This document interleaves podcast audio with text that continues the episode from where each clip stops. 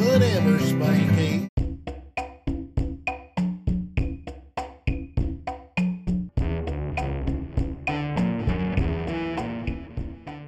There you go. Uh, yeah, This is I Daddy's got the chair. grip. It's my uh, my hand. You Yeah, gotta- that's what it was. that's a perfect angle for a for a, For what? for for a person. It's just a good angle. It's like this.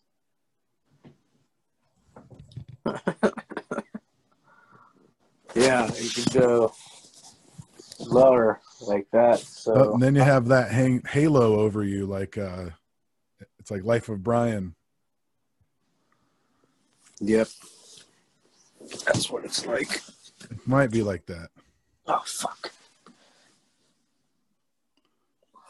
But uh it's real frustrating to try to find like things to get make these things work and find adapters and shit. That's the same reason why. Uh,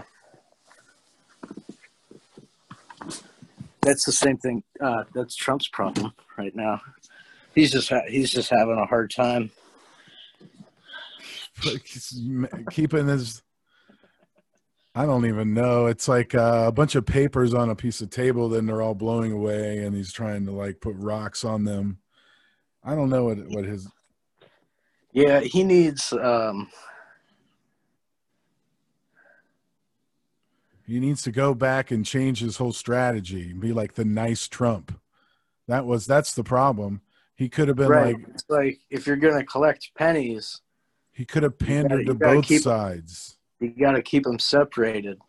he's already committed year. He's just got all of his penny collection in one drawer.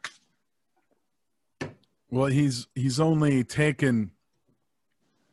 He's you know those pennies that in the coin star that fall out. he just leaves them there. He's like these these pennies are dirty. I always thought that Christopher Walken should have played Trump at one time because he kind of sounded like him in the old and maybe uh, twenty years ago when Donald Trump almost sounded kind of New York. Well, he's from New York. Yeah, and so it and so Christopher Walken's from Brooklyn or whatever, and it kind of would have the same. He could have played him, you know what I mean? Well, I also think um, who's the guy in the trip? Uh, Keith or not Keith Coogan, but Steve could. Steve Coogan. is different. The difference. Uh, Steve I Coogan could- should play Gore Vidal. That's one of my other theories. I think you've mentioned that. What do you think about uh, Hamlet 2? I liked Hamlet 2. It's over the top. Uh, Rock me, sexy Jesus. Yeah. like the o- the only other person that could have done that was like Jim Carrey.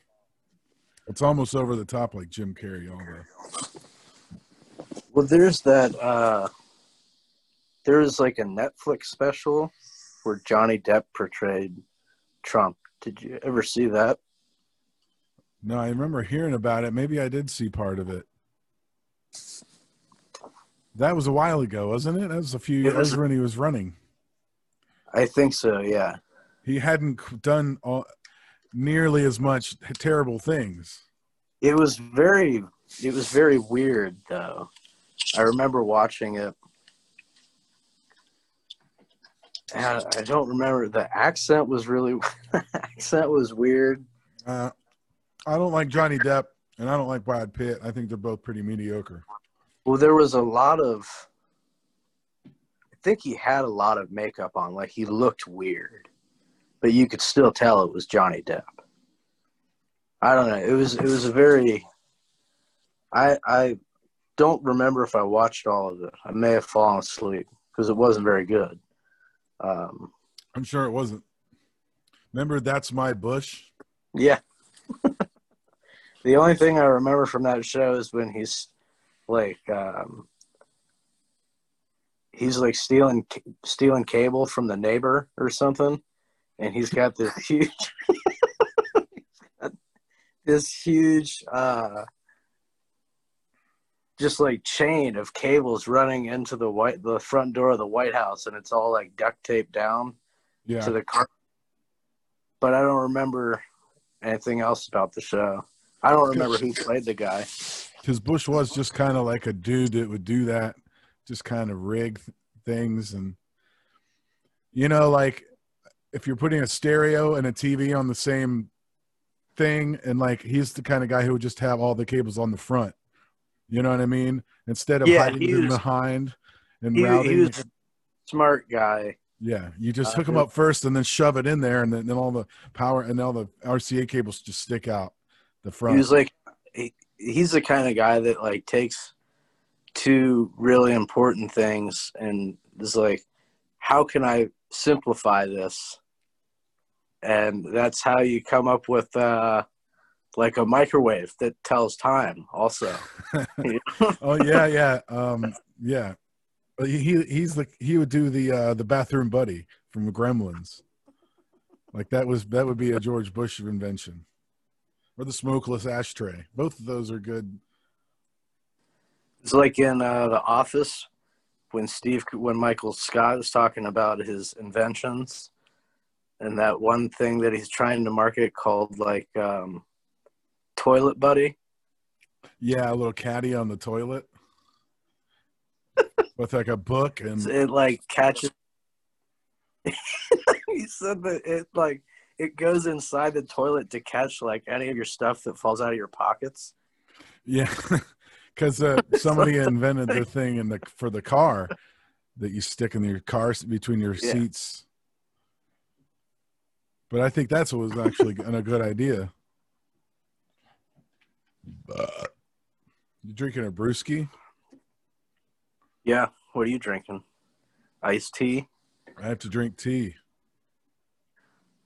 well, that's good for I'm you off, I'm off the booze. yeah I thought it would make me like sharper and faster and smarter, but nah. well seems it seems like more and more people are getting off the booze you know that's another uh you know trump thing that's why he's so sharp because he doesn't drink No, but he's on Xanax or something. Something's going on here, there. He doesn't get any sleep. It seems like Trump is tired. Uh, i don't know if he needs Had another bad night of sleep. Uh, I, you know, I haven't, I haven't been trying to pay attention to him much, but I still do like to hear from time to time when he storms out of a conference, like, uh, like in the middle of a Yeah. question, or if he just like, occasionally I'll, I'll watch like a, an entire conference of his where he just like won't, like he'll go on for, you know, 10 minutes and then two 10 questions minutes, is too much for but him. but never answer like directly what the person is Yeah. asking. That'll be like, well, next, uh, next question. That's enough. Yeah. A valid question is an attack because he was like, I can't believe you asked me a question that I didn't have a good answer to. Yeah, uh, like most recently was that like Veterans uh, Care Act or something that he kept saying that he had he had passed that no other president had ever been able to do, and one of the reporters is like, "Why do why do you keep trying to take credit for this when this was signed into law by Barack Obama uh, like six years ago?" and he's, And he was he was just like, "Okay," he was like, "That's enough." yeah.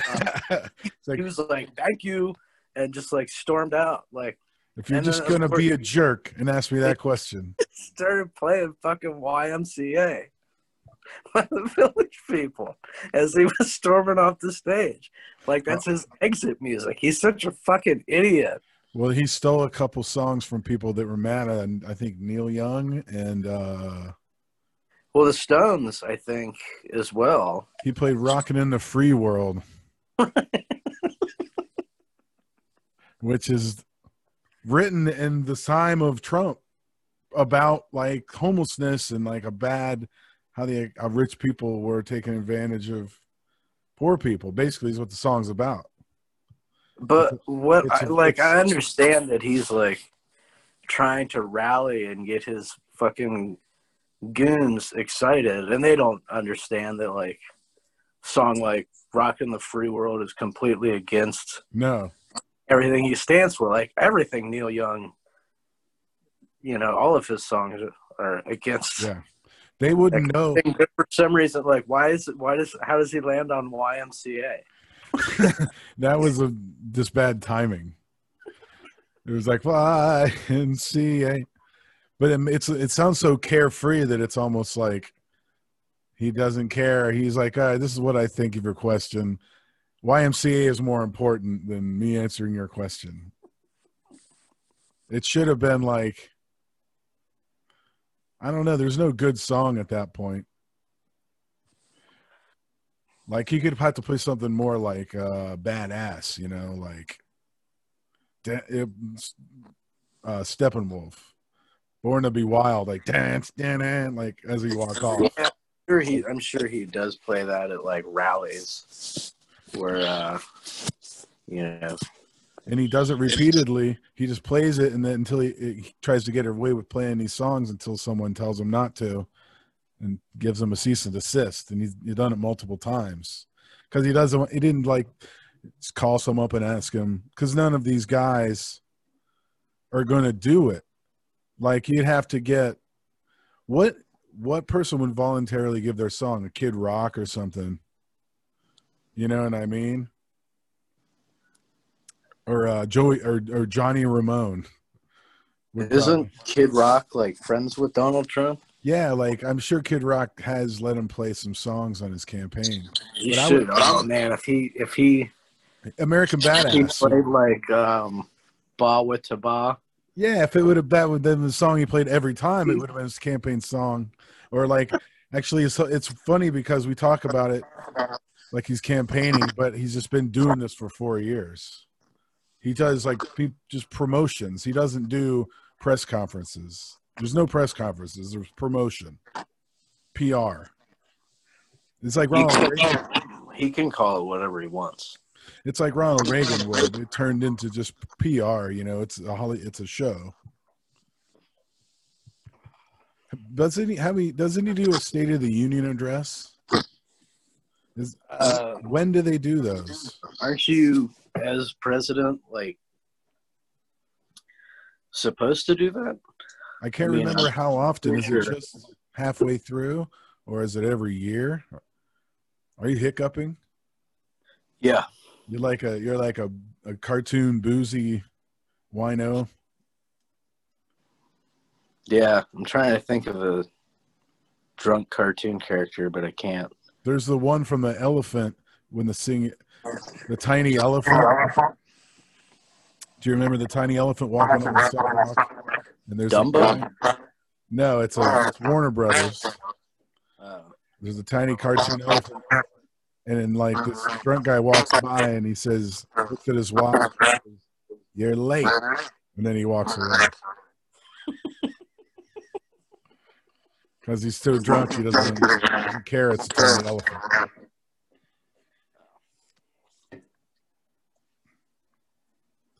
I'm gonna unplug this. Sure. Yeah, it's, something's weird. Do you hear a weird distortion? I thought you were just putting some distortion on the vocals. Oh, you'd know it. Some yeah, we could both sound like fucking like like a butthole surfers back and forth. So you don't have the reverb on? I haven't found that uh, option on my phone. So how are you doing the reverb on your on that show on the bullshitters in the boiler room show that Oh, JR does? That's uh, it just comes out that way, like in the boiler room. what do you mean in where you're at? There's just yeah, there's just great acoustics in the I don't think room. that's true. like you're inside that thing that Freddy Krueger was went inside where the glove they, they keep his glove.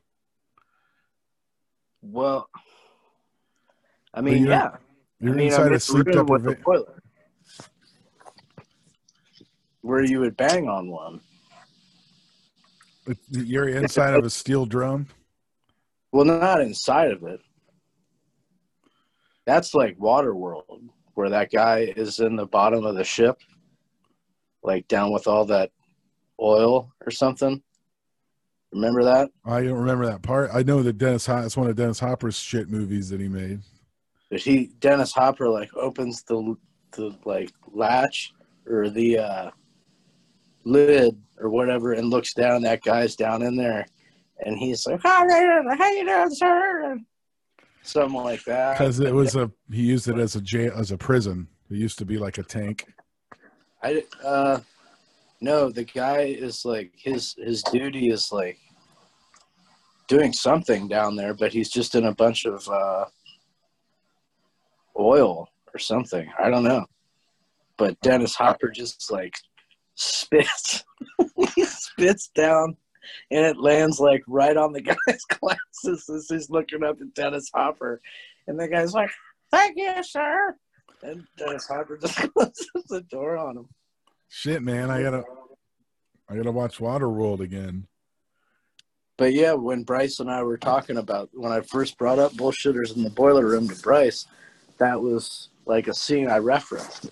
I was like, "Oh yeah, you know that scene where like that guy is like down in the ship, and Bryce is like, what?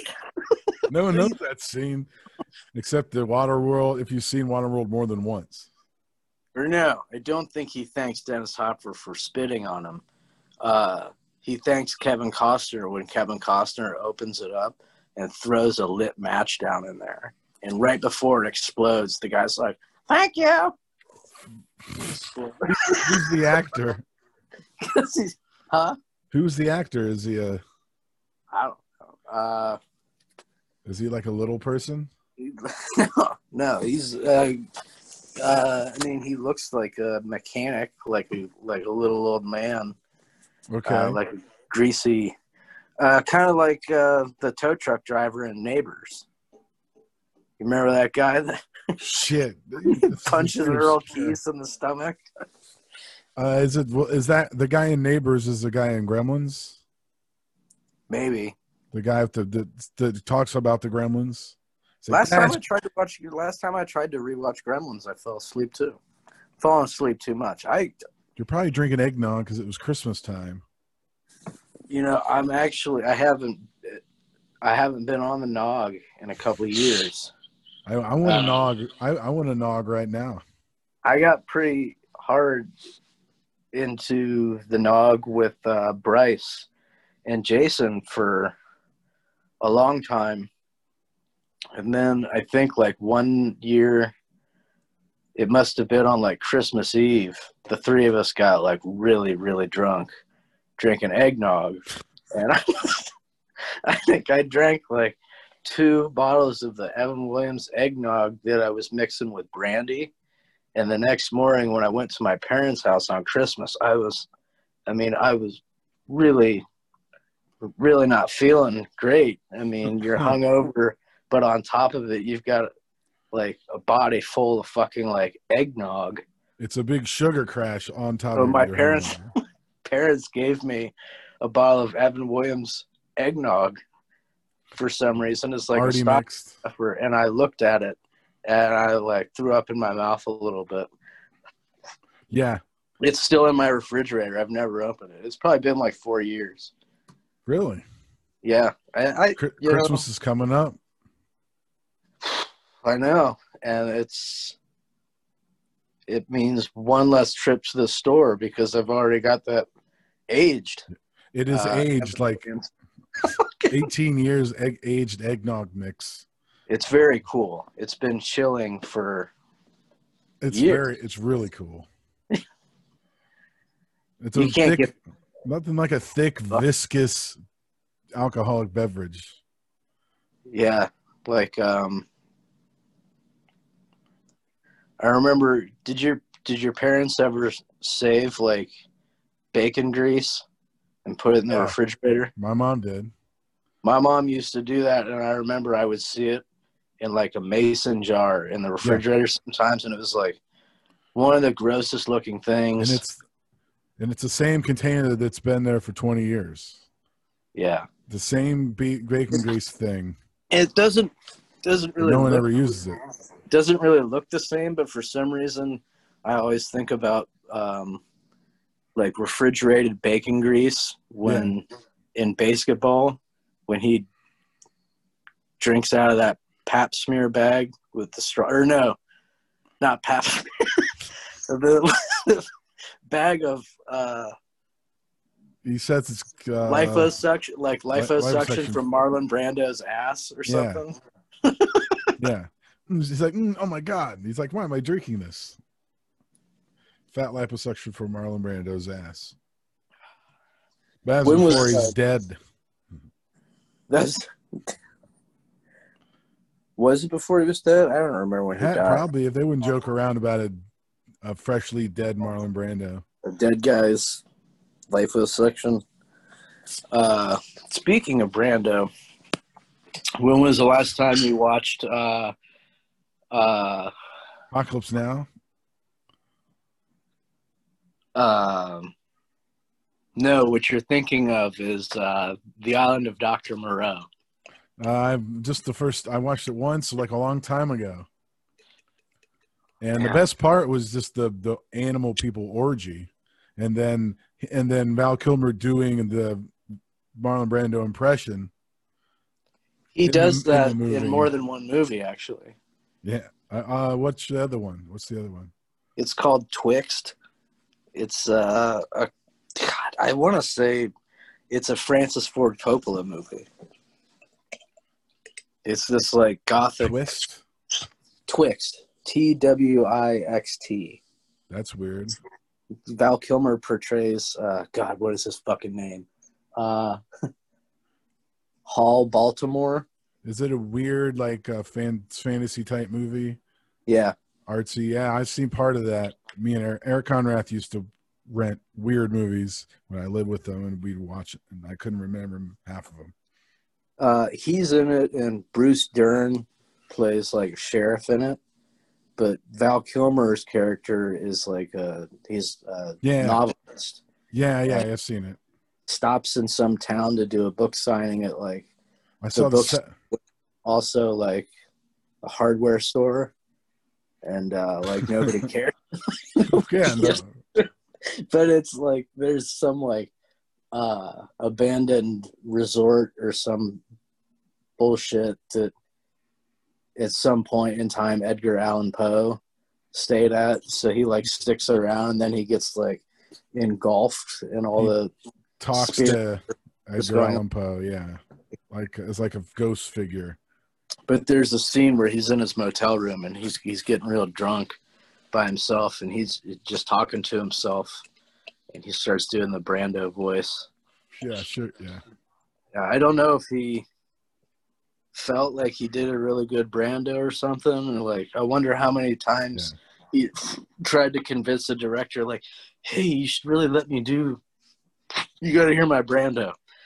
Uh, You know what? Even better, the dead. The director don't, don't have don't have me do it until you're uh, rolling the film. Uh, Well, who directed Island of Dr. Moreau? ah, fuck. Uh, I can't. Well, the guy that was supposed to direct it got fired from it, and then they brought in the other Oh, guy. that's right. There's a big story about it. Um, I I can't remember. the- Uh, I can't fucking think of either of their names right now. Um, yeah, uh, one was Stephen, or none was uh uh uh, you know his name. uh, Steve Coogan. it was Keith Coogan from uh, um, Don't Tell Mom the Babysitter's Dead. Yeah, yeah. Another director was um Peter Bogdanovich was one of them, right? I think so. Yeah, and the first one was Richard something. Right? Was it Ridley Scott? No, I thought both directors were really good, and neither of them wanted to do it.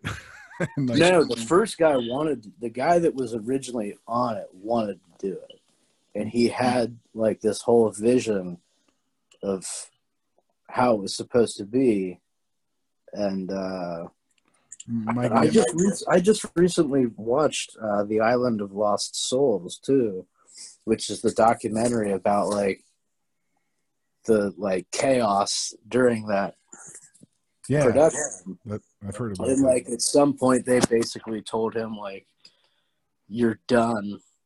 And like we're gonna pay you the the rest of your contract but like you have to leave the island. And you have to like go back to uh england i think. And uh so they they had bought him a plane ticket and just like never they just assumed he left and then like somebody had contacted somebody on the set at some point. They're like hey where's so and so they're like what do you mean? He was supposed to fly back. And he was like well he didn't come back. And then they found out that he was just like living on the island in a hut or something. And, and it's like uh believed that he made his way onto the set and wore like one of the beast costumes the entire time so he's like in the the movie but like it was like really hot and everybody would be like th- th- nobody could wait to get out of their costumes. But there was just this one cast member that would never take off his costume and he had on the hat the head and everything and he'd just be standing there. And they'd be like hey you know you can take that off. And he'd be like oh no. Uh, so yeah they think that was um him i guess I could look it up if you really want to know. Oh i mean i'll watch it later tonight so yeah.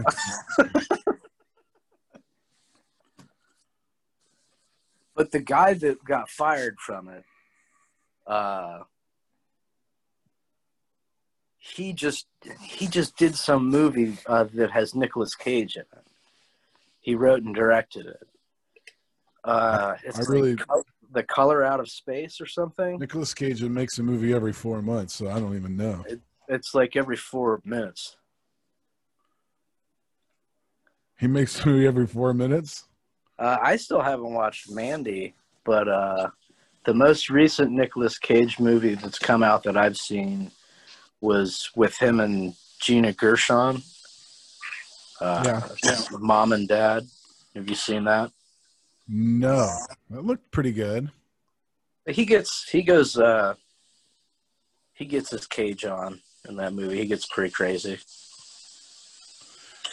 He's always, I uh he always has to get a little Cage on, even in something like Con Air. Let me look up. the- But yeah, by that point in his career, they were like, "Look, you're going to be in this movie because we want you to, you know, be you." Do you remember that video game at the, uh, like the movie theater arcade, Rage in a Cage? no, It was, it was just a basketball game, like you shoot baskets, but it was called Rage in a Cage, and that was that was like the only lyrics in the song. There- But I, there's a song that played. yeah, it was just like it was like a real deep voice, but I mean, it was probably like slowed down. It was like Rage in a Cage over, uh, over um, uh, hip hop music, and I always thought. That'd be a good example. a great segment, uh, like a great uh, name of a show about Nicolas Cage movies. Yeah, I like that that clip of the day. Yeah, But there's so many. And uh, there's al- but that's that's the that's the whole point. Like you could never run out of um, things to talk about. you still haven't seen Vampires Kiss. Really? Yeah. You know, I just watched um, the Dracula with Jack Palance. There's a where Jack Palance plays Dracula. uh, Bram Bram Stoker Bram Stoker's Dracula. No, no. No. What do you mean? I I didn't know about it before. It was on uh, What year? that streaming service um, Shudder. Uh, I think in like the late '60s, maybe. I forget what year it was, but it's really weird. Um, it, it's not really weird. Um, the face that he makes anytime they show him is really weird because it's just like Jack. Trying to say, He's got. I mean, the fangs are fucking huge, and um, he makes these faces when he sees like he like recognizes the woman from a from a photo where this guy's like he's like oh yes that's that's my wife or i mean Yeah. just that's not the guy's accent at all uh, it should have been That's me Uh, wife. that's my wife Drac. Take a gander at me have me photo of me wife. I'm But yeah- Jonathan Harker. so it turns out this this dashing bloke his uh his wife i guess with uh dracula like many years before but whatever when jack palance first sees her he makes this face he's like Yeah, but it's, It's that so Jack. huh It's that same Jack Palance face. Rob probably right. right We're gonna find. but because he has these like really long teeth like you can see you can tell he's got like fake teeth in his mouth like every time they show him which is funny because they they have it's like he's got the teeth in even when they're not trying to show that he has fangs and like his like he looks like he can't close his mouth they made him wear them all the time. It's, it's not just the dump, the two teeth. It's like a whole thing, a whole denture.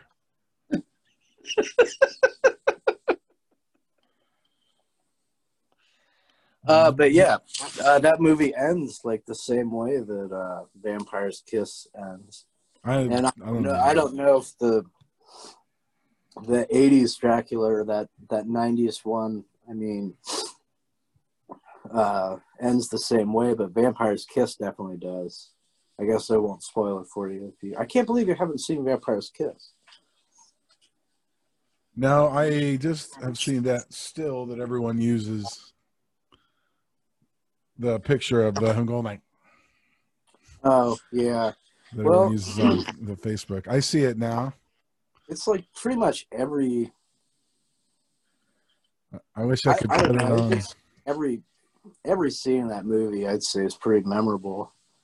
Uh, when he goes, God, I want to talk about all these scenes, but you haven't seen it. Like Yeah, we can uh, talk about a you'll, you'll have to watch it. But Dracula with Jack Palance, you know, uh, I don't recommend it. It's not. It's not that good But because unless, unless you like dashing blokes. Because it's like I'm sorry, it looks like someone I know. But he can be He creepy. might, I, that might that might be word for word what he says. I'm sorry. Uh, looks like this uh, girl I used to date. Uh, I'm seeing some was- pic- pictures of it. It's pretty funny. when I was watching it, I I'll kept trying to imagine other actors, uh, like Jack Palance portraying Dracula. Um, maybe like Charlton Heston. Yeah. Uh, I guess there's this movie called uh, Billy the Kid versus Billy the Kid versus Dracula. Uh, From With- what, this, a while ago, uh, back back in the day or a recent movie? uh, pretty pretty old Yeah. uh, with John Carradine. He plays Dracula. Yeah, I remember the John Carradine. Uh, I've him. never I've never seen that.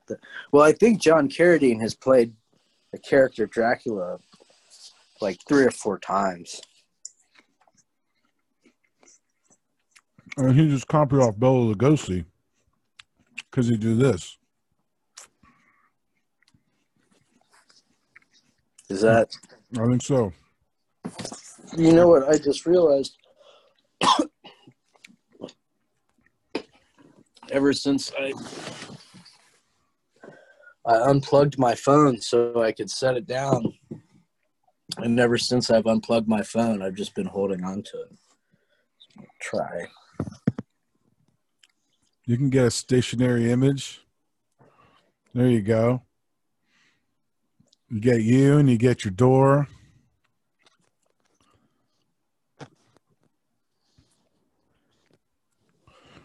But also, there's those cool uh, magnet suction cup things. You could suction cup it to something. Uh, the I want to say at some point the when Donovan had the van, uh, I think he had like duct taped his phone to the windshield at one point. okay. There was it Like- just hanging there, or Uh, yeah, I don't remember. I mean, it must have been just like a quick solution before he got like the thing, one of those suction things. Uh, but yeah, at you some get the point, suction thing, or you can get the thing that sticks in the air vent, which seems kind of janky. and you can get like a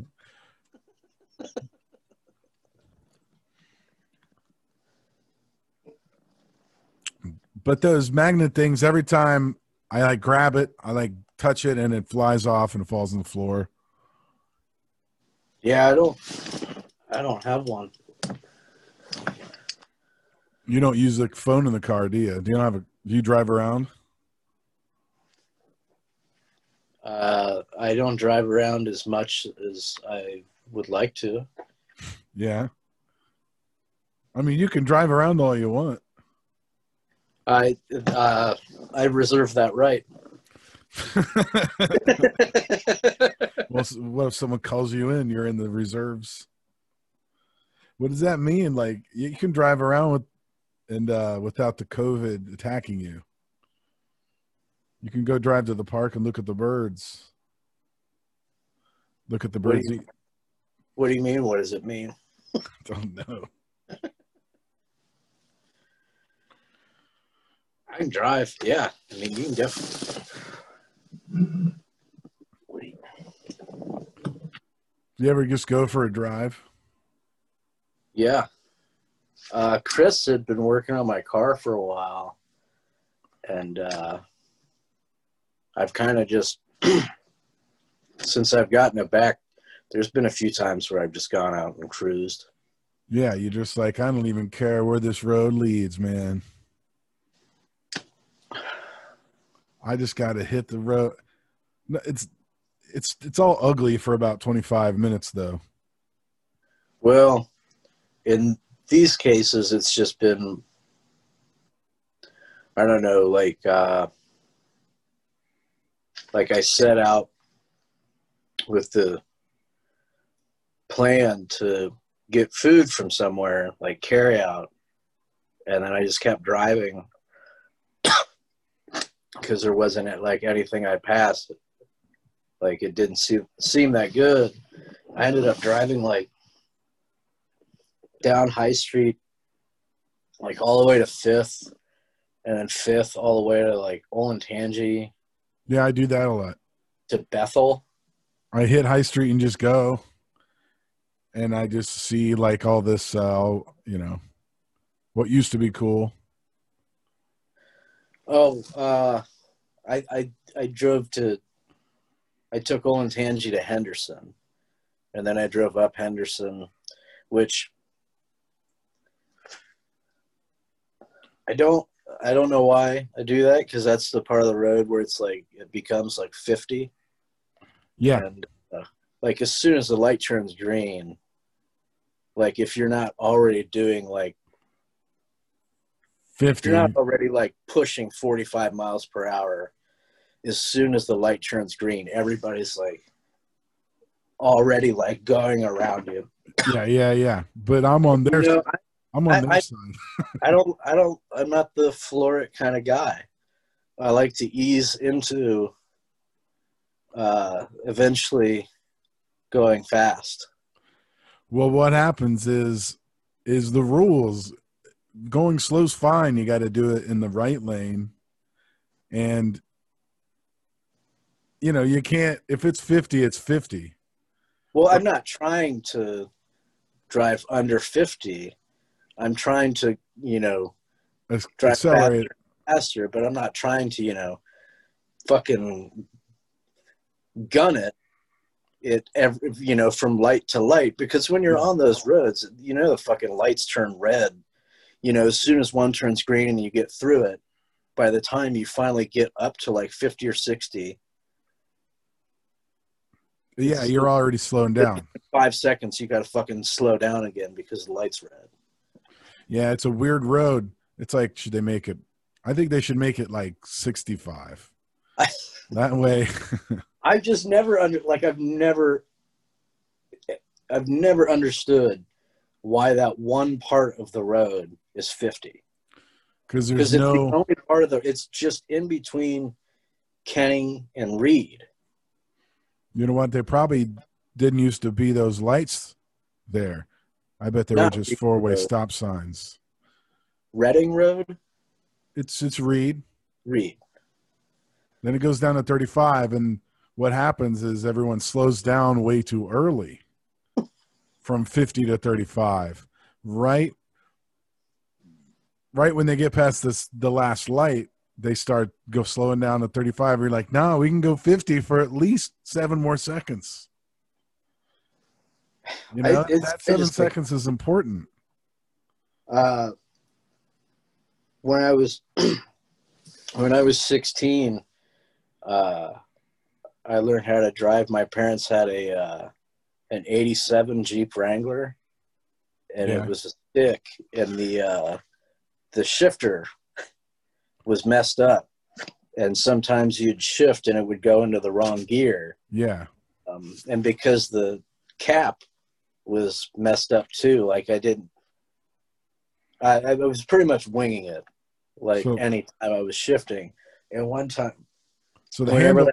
the, Yeah. whenever the car would stall, it would get like like it would bounce back and forth. Like uh, it was it was frightening.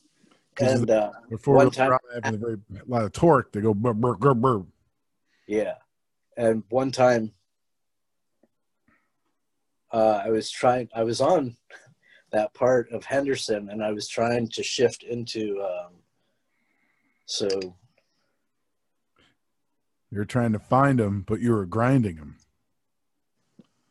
You did, you I did think I was trying to go from third gear into fourth. to go up to 50. With what, wherever I was at, I was trying to go up to 50. So yeah, I'm, maybe I was in fourth gear and I tried to shift to fifth, but I shifted to third and the car just like, Took off. Wait. went no it was just like started like jerking back and forth oh yeah. It was too high. You were already going too fast for it. To the third was way too high RPMs, and you're lucky. Yeah, you you probably fucked it up. i mean it was already fucked up and then like That's what they all what they all say. Damn kids. that's exactly that's probably what my parents said they're like no you you burned out the clutch and i was like it's it had been fucked up for years like Well, you just don't know how to my see fault and then i put money into fixing it and they fucking sold it when something's fucked up. You gotta have it's you have that ta- you gotta have that talent to to make sure it doesn't get fucked up more. Like you gotta know how to uh, have a something that's already shitty, and like well you i had know been i had been driving it for like three months it's you know, kind when you're driving a fucking shifter that's fucked up, you know, you're trying to get the hang of how to work it. You saw you said the shifter ball, the the handle on the shifter was loose too. So it was just like a, it loose, it was just. Uh, I don't. I mean, I, I guess I don't even remember for sure. the guy probably thought you were trying to race him, like downshift in the third. I'm dropping the hammer. I Like in- saw like in that, Days of uh, Thunder. I'll race your ass. I stalled out one time on um, Zollinger and um, whatever the fucking I don't even know what road that is. Uh, maybe it is East Reading. Cliff. No, it's like a main intersection in Upper Arlington. Fishinger. Nottingham. No, it would have it would have run perpendicular. It would have intersected with Zollinger. Oh, uh, that's uh, Kioka. No, it's got a traffic light. That would be Reading, right? That's Red- That's Reading Road. I saw it out on that road one time when the light turned green, and the car was like jumping back and forth, and this fucking asshole behind me This is a common problem we had. he kept like laying on the horn, and I finally just like I turned off the jeep and got out of the car and like. Like I put my hands up like this. I was like, "Just "Fucking drive around, fucking car, get the fuck out of here." And you know, I had a- I had a stick shift freak out when I was a teenager. I was dating this girl, and we were driving, and I was like go on an I was on an incline, it, and uh, it was a stick shift. I didn't know how to drive stick shifts, and I got kind of stuck because I would just not let out the clutch right, and uh, you know I would stall out, stall out, keep. And there's a line of cars behind me. It was in Reynoldsburg, real busy yeah, time of day. And then I was just sc- screaming at the car, and like this girl that I'd known dating for like a few months, and, and I was 16, you know, yeah, she was just probably thought it was an ins- insane. I was just like, fucking motherfucker. And I was just screaming, like really screaming, you know, when you're like, Yeah. When you're the only, you're supposed to do it alone. It's the kind of, it it's alone screaming, but I was doing it with her. And it was like, yeah. yeah. Then I eventually got it out of there. when Mugatu just like loses his shit and he's screaming at everybody at the uh, when they're supposed to be assassinating the prime minister of Malaysia and Zoolander. Oh, And he, yeah. he's screaming and it's like really he's just like you can tell that like It's a nervous screaming- breakdown. yeah. Uh, my one of my friends had uh, his girlfriend had, at the time had a Bronco, and uh, that was that one was a stick. I don't know if all of Broncos are, but I liked driving that they, car, they, and got, it was cool they damn well should be. it wasn't it wasn't my parents' car, Yeah. and uh, I, I was I was pretty rough with it. I think I uh, did some damage to that you see this Bronco and you're like, it's probably tough. I'm going to be tough on it. We're going to be tough together.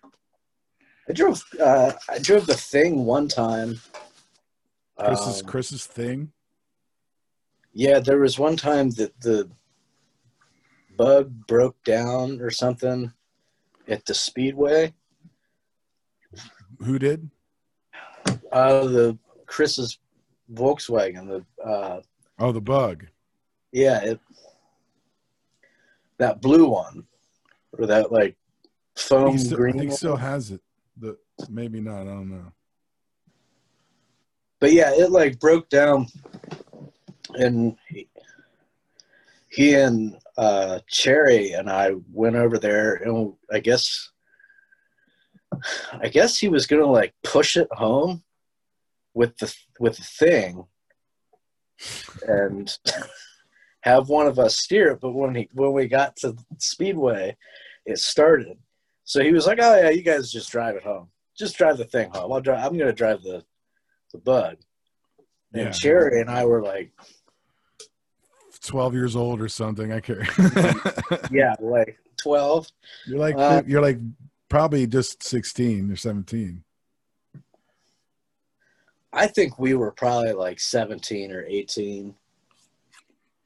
But uh Cherry was uh, he Cherry was like, "Can you dr-" Chris just drove away. he didn't wait or anything and Cherry got- was like you guys got this.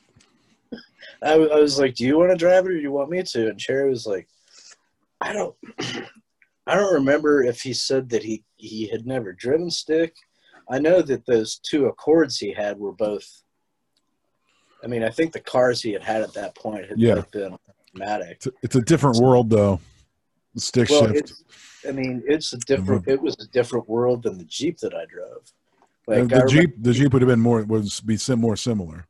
but we started driving it on that road um, next to the speedway and uh, Avalon or uh, uh, what's it, Ashland? i think so but uh, ne- neither of the seats were bolted down They were No, like no, the seats weren't bolted down. You probably didn't know that. Cherry, Cherry, and I could barely see over the fucking. Uh, They were more. Well, yeah, they're And really I- low. I was driving, and uh, I I told Cherry I was I looked at him I was like, dude, I'm not. I- I'm not even gonna try to fucking get this out of first gear. Like there's there's no way. Like I did not feel like I was in control No, of that that motor vehicle was operating it. one one time when me and Chris we played a bloody incisor show, or a sal, or it could have been salvage or or um avocado for it uh or some show we both played at Carabar, and he drove up there and he got too drunk he couldn't drive, and I had to drive the that the yellow bus home, and it was it had and it just and he he was telling me you can't drive this thing man. I can only drive it.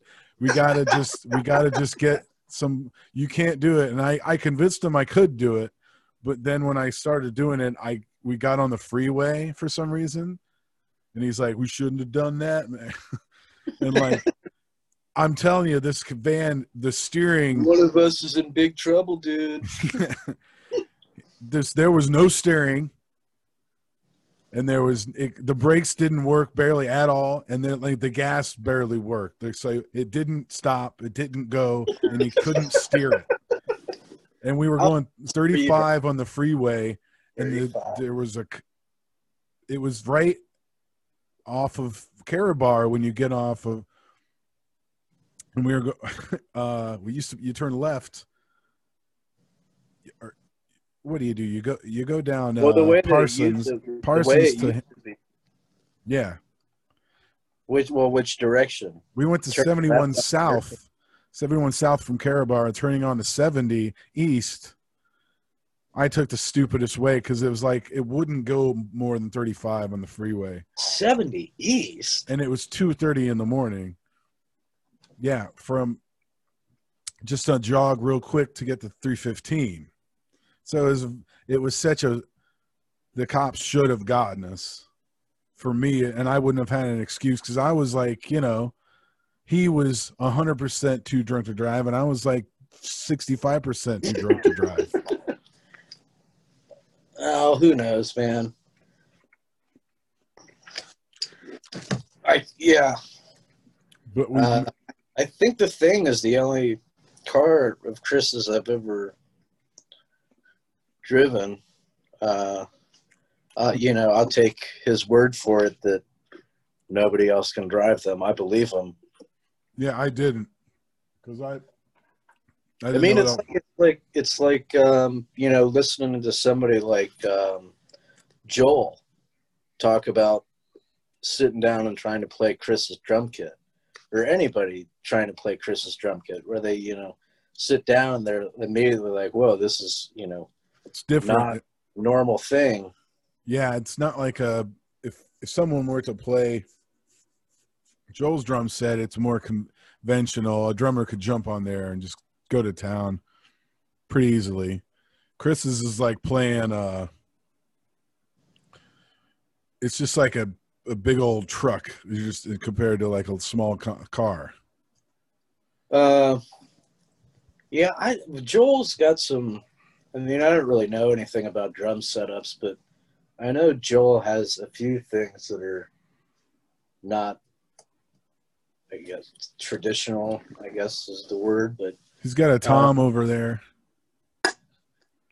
uh, well, does doesn't he use two floor toms? Yeah, he's got the other floor tom. And the rest is kind of normal. I think he's got some. Uh, I think there's something with his kick, like his kick pedal, is not normal unless he got a new one. At some point when he and Donovan and I were on tour, I think he, I think it broke or something. Like his his double kick pedal broke Yeah. and he, he had it he rigged it together somehow for the rest of the tour and i always thought that he had gotten a new one but i think he has maybe still been playing the same like broken one that he maybe put together with like Is it duct one tape. You know, that's Joel's answer to everything. You know, just duct tape it. Your answer for everything, dude? Uh, but yeah, I remember when when people would ask us if they could use Chris's drum set for avocado avocado shows. yeah, and you're like, Chris- go, go for it. Good luck, man. Chris would always say yes. and so then people would show these touring bands would come up and they'd be like, "Oh yeah, we we left our kit in the car because uh, so and so said you could use the that guy's drums." And Yeah. they'd walk see Chris's drums and they'd be like, "What the fuck?" it's like, yeah, dude, go for it. Hop like- in. It's like, can I? It's like I forgot my uh blender at home, and it's like, I just got to lick this electric drill with the fucking hairbrush attached to it. This will fucking do what you want it to do. It's um.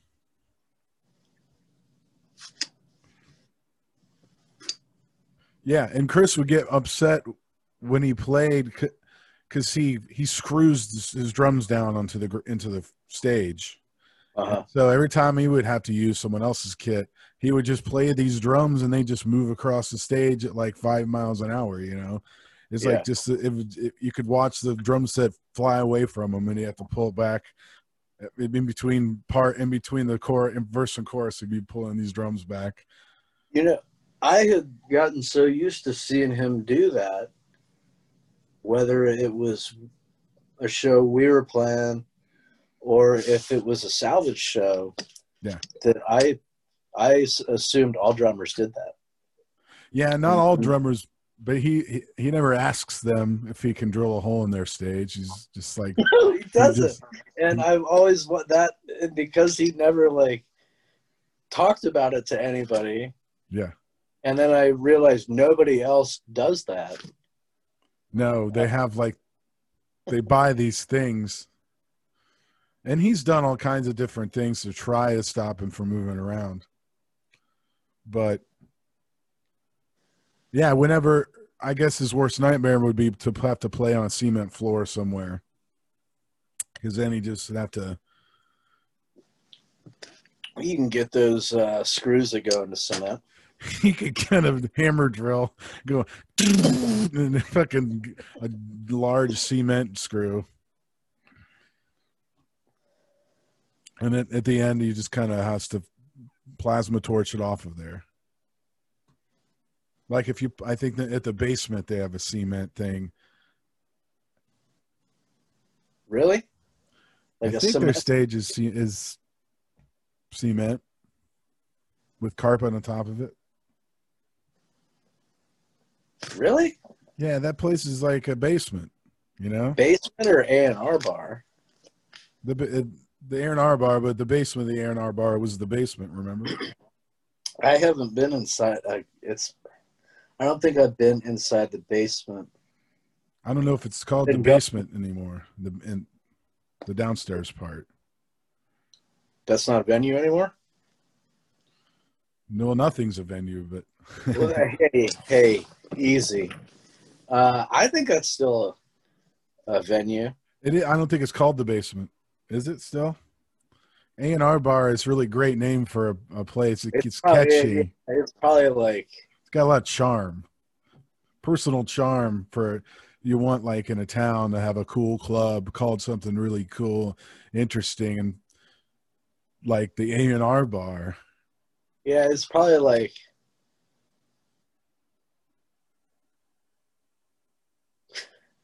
It's like the boardroom bar or something, you know, the unit shifter bar. cruising scooters underground or something. Scooters cruising underground. Well, that would that would people would think it was a I mean, if, gay if people saw that, be like, this place is probably pretty cool. well, that would be the underground. I would call it heaven and hell, and heaven upstairs and hell down. I'm sure a lot of people have done that already. So it would be one bar. Yeah. They should have called the upstairs the garage, because it's a big garage, and the one with the other one would be a basement because that's where everyone hangs out when they're teenagers is in a garage or a basement. You know what I mean? To smoke pot or, or, or bands play in garages and basements. They should have just called it the garage. Generally, basements and uh, garages foundations are cement too. Both cement. You're right. Bummer. You can That's even why that's, that's why they're not operating anymore. yeah. I think the last time I was in the basement was using the bathroom, Yeah. like being at a show in A and R bar. And I saw Snake in that bathroom when I when us we, at Voivod. Oh. And like I was kind of like I don't know, should I talk to him when he's holding his penis? I just didn't know. So I went. I I can't remember if I said anything to him or not. Because just when you know, it's like, hey there, you're in a band that I know about. I saw Corey Feldman there, Yeah, and I went down to use the bathroom. Because I, I think he was doing like his, he was doing his uh, like autograph table downstairs, and it was like s- something stupid, like seventy five dollars. I mean, it was like seventy five or eighty fucking dollars to like meet him. The meet after you already paid to sh- yeah paid to see him um which i wasn't going to pay i mean i wasn't i had already like started an argument with one of his uh one of corey feldman's angels at the uh, merch table You did? I- yeah well i mean That's right. They're his angels. they had um he had this new like single or something and snoop i think snoop dogg was on it and i was like oh yeah you know i want i want to get that seven inch. And i went to get it and the lady wor- working at the table was like yeah they're forty dollars. And i was like for what? Like does it come with like a shirt or something or like are they autographed? She was like oh no they're they're, they're really limited. Like it's really limited number pressed. It could and have I been was an like, autograph. well, how many? And she was like, no, they weren't. And I, I was like, is like some of the money going towards like a charity or something? Because I mean, forty dollars for a seven inch is a lot of money. Yeah, No matter who you are. it's true. And uh, I'd say with 15. so, so I was, I was like, is it is part of it going towards charity or something? And she was like, she was like, oh, we use all the money to uh, press more copies of it. Yeah, that's how. And I just looked at her. I was like, "So you're charging forty dollars for a limited record to press more copies of it, making it less rare?" Like, well, if you, you- would just buy it, it wouldn't be limited. and I was, you know, getting kind of, you know, It makes sense in a business. like, "How how dare you?" And uh, she kind of just, you know, walked away from me, and that was the end of, you know, that. Uh, then you got her phone number.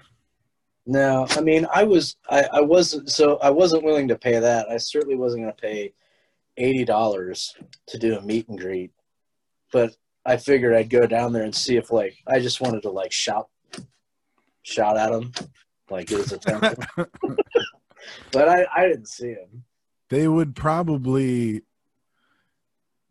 know they would know about the irony behind some of the people who would want to meet him i think and be a little wary of that. They he, they they he knows and they there's people know that there would be someone coming down there just to be an asshole and like stick a uh. dildo in his face and be take a picture or something like that. They have to be aware of that possibility. well, no, the thing, you know, I was, I was annoyed by those things, and then I think I had read later that there was some kind of like there was some kind of issue with that date versus some of the other ones where some of the other shows had the meet and greet included and it was only like ten dollars additional to the ticket price Yeah, that would have. So I don't, I don't, I don't know. That was three or four years ago. I guess I don't really remember what the deal was. Did you get to try to meet Eddie Money when didn't you see him at the casino? It was, um, and there were so many people there. I didn't try to meet him. You didn't try to. Uh, it was, it was packed though. so many groupies. Uh, yeah. Not even Uh, sarcastic. there, I mean, we couldn't. I, I think I stood back with uh, like Joel and Leslie, and Leslie was pretty pregnant at the time, so I don't think she didn't want to have her baby I don't think I don't I- don't think any but I don't think any of us were trying to get like up into the crowd with like all these people like Oh, freaking yeah. out over Eddie Money anyway. But um, Was there a lot of woo girls? huh? Was were there a lot of woo girls there? Like woo, a lot of girls going woo, Well, you're at the casino, so there's a lot of woo girls anyway. kind of like a Journey concert would be, where it's just like renewed uh, novelty thing, and it's like party woo girls, and they're but they're they're like 19, pretending like they know who Eddie Money is. Well, I don't know. I mean, I guess you could say I'm a woo guy. I mean, I like to yell. You probably did woo. I like to yell woo. Uh, that was a fun show. Yeah, it was. Uh, I know Joel and Leslie were there, and like Charlie and Debbie, and maybe Joe and Laura. Uh, I think I had to well, I think work or Chris and something. Nicole and like Bo and Adrian were there, and then uh, do you remember Kevin McVeigh? Yeah, yeah. He and his wife were there. Maybe Alex and Emily were there. I think there were a lot of people there. And then we went to uh, Chris's house afterwards. I had to work, and then my boss, like an idiot, when I got there, he's like, "We really didn't need you," and so I called Alex basically when he's like already there, like, "Hey, I can go now," because he had, I think Alex had a ticket, and then No, so my my boss ruined it for me. Of, um, Slayer Ministry. That was Slayer, yeah, and I was, Eddie, mad. Mon- Eddie Money was free. Yeah, I probably just flaked out on any money or something. Well, it was early too. I think that I I had Yeah. taken Uber because I went there to go to the buffet. I mm-hmm. got I got to the casino early, and I ate at the buffet for like two hours. That's cool. I miss buffets. I- I was so full. I was so full. I was convinced that I was going to throw up, either at the blackjack table, or in the crowd yeah. of these people at Eddie Money, and I was like looking around,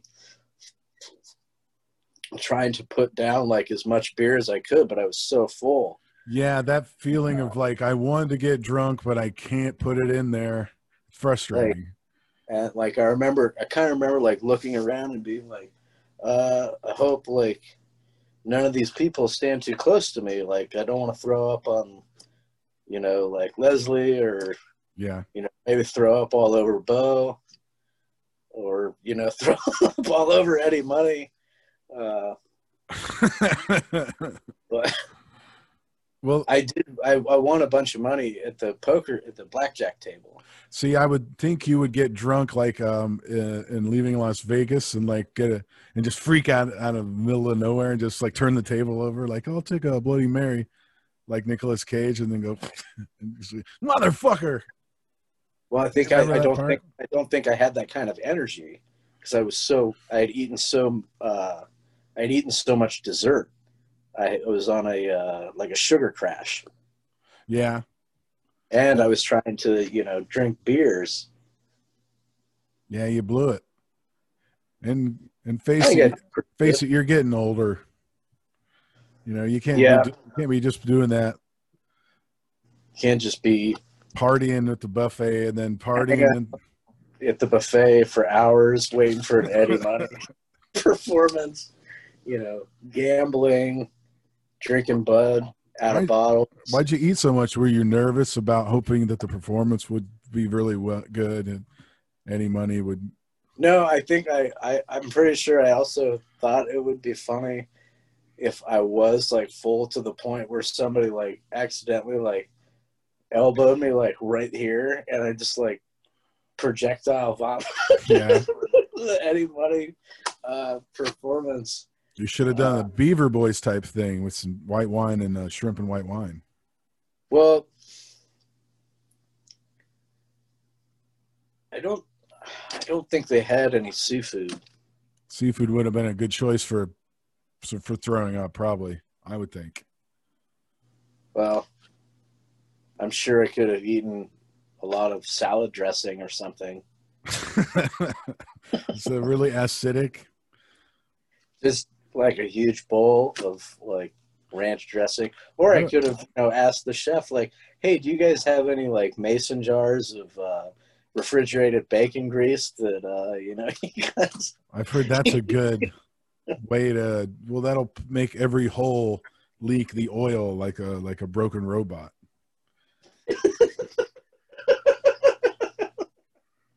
you would just and uh your gaskets would be leaking this bacon grease out. No one, your mom didn't use that, did she?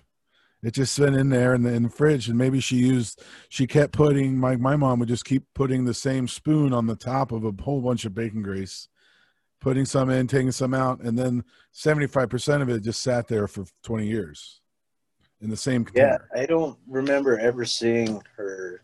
house to house, moving house to house with the same bacon grease container. Well, what would you? I mean, would were they using it instead of using like? like uh, olive oil you would use to season something yeah like if uh I guess that makes sense, but it It- doesn't. I mean, it doesn't seem. healthy. It doesn't seem and your mom's like Ma Emeril Lagasse. She's not like making these amazing infused dishes every night. And i don't mean just your mom. I mean like most moms. if my if my mom could have heard you say that, most moms got better shit to do. Maybe they're like have a job or more than to like tonight i'm going to be do, doing a fennel infused salmon i hope the kids love it they hate me I don't have time. I don't have time to make any big meal. Here's a scoop of bacon grease. Like i don't have time to get out the bacon grease and put it in and, and put and infuse it into these mushrooms You don't have any ice cream, but this bacon grease is cold. It looks like it, and that's Suck what they they in the commercials that they use like Crisco for the for the pictures. It's like a picture on the side of the box is some other thing, and they use lard and Crisco that has that same consistency. Did you know I that? can't- Yeah, is that is that what it is? Yeah. So if you see a picture of ice cream, it's not that; it's something else. Um, and Like, like we- I think they out, I think they outlawed it too. But I, I think you'll see it. I think the the wor- rules are you'll see it on the side of a container for like the stuff you put on the ice cream, like the chocolate syrup will have it. As long as the product you're selling isn't the item that's fake, then it's not false advertising. Are we still talking about like lard? lard based uh, subject. Because the bacon grease is uh yeah, you would like it some Swiss chard or some Wow. kale and inf- and and, Swiss chard. and you would toss you would wilt it in a pan of bacon grease and top it maybe with some uh Bacon. some bacon bits alongside of your uh, braised salmon. So on side of your uh, walnut encrusted uh, tilapia, and, and that's just a normal Tuesday night. Yeah, mom, that's just basics. mom doesn't have time for this shit. She's got shit to do in the day and the night, and she doesn't. She holds resentment to the the family. She does. She's not going to make you a gourmet meal. It's, it's kind of like Shells and cheese, and we've been rewatching. We've been trying to finish rewatching Roseanne. We're almost there. We're almost to the end, but it is so difficult Roseanne, to watch that show. it's not good. You know, it's amazing to me that it has taken so. It, it took Roseanne making a comment, like a racist, a, a racist remark about someone, for people to have an issue with her. That show is so. Her character is so awful. She's an asshole. Like her and Jackie, they are just like better than fucking everyone, regardless of who it is, whether they're bad mouthing the shit out of Becky's husband. Yeah. Like, I mean, it's just like everybody. Every every guy. You're right. Every guy that Jackie dates is a piece of shit. fucking Michael O'Keefe. It doesn't matter who it is. You remember that she he gets uh her he and Jackie go out and they have like a one night stand and she gets pregnant. You're And she about Michael O'Keefe, is he from Danny. Caddyshack? Danny Yeah, Noonan. Okay, okay. Yeah, I remember. I remember Uh, but yeah, he's like the fucking nicest, sweetest guy.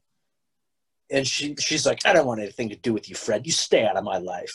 yeah. And he's just like basically trying to like be part of the picture so he can help her and raise the child. And she's like, What's your angle?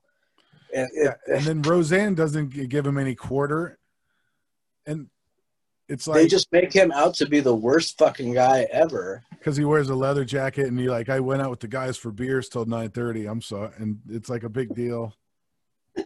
Is that- Well, I don't I don't know. This if how it's going to be in the marriage.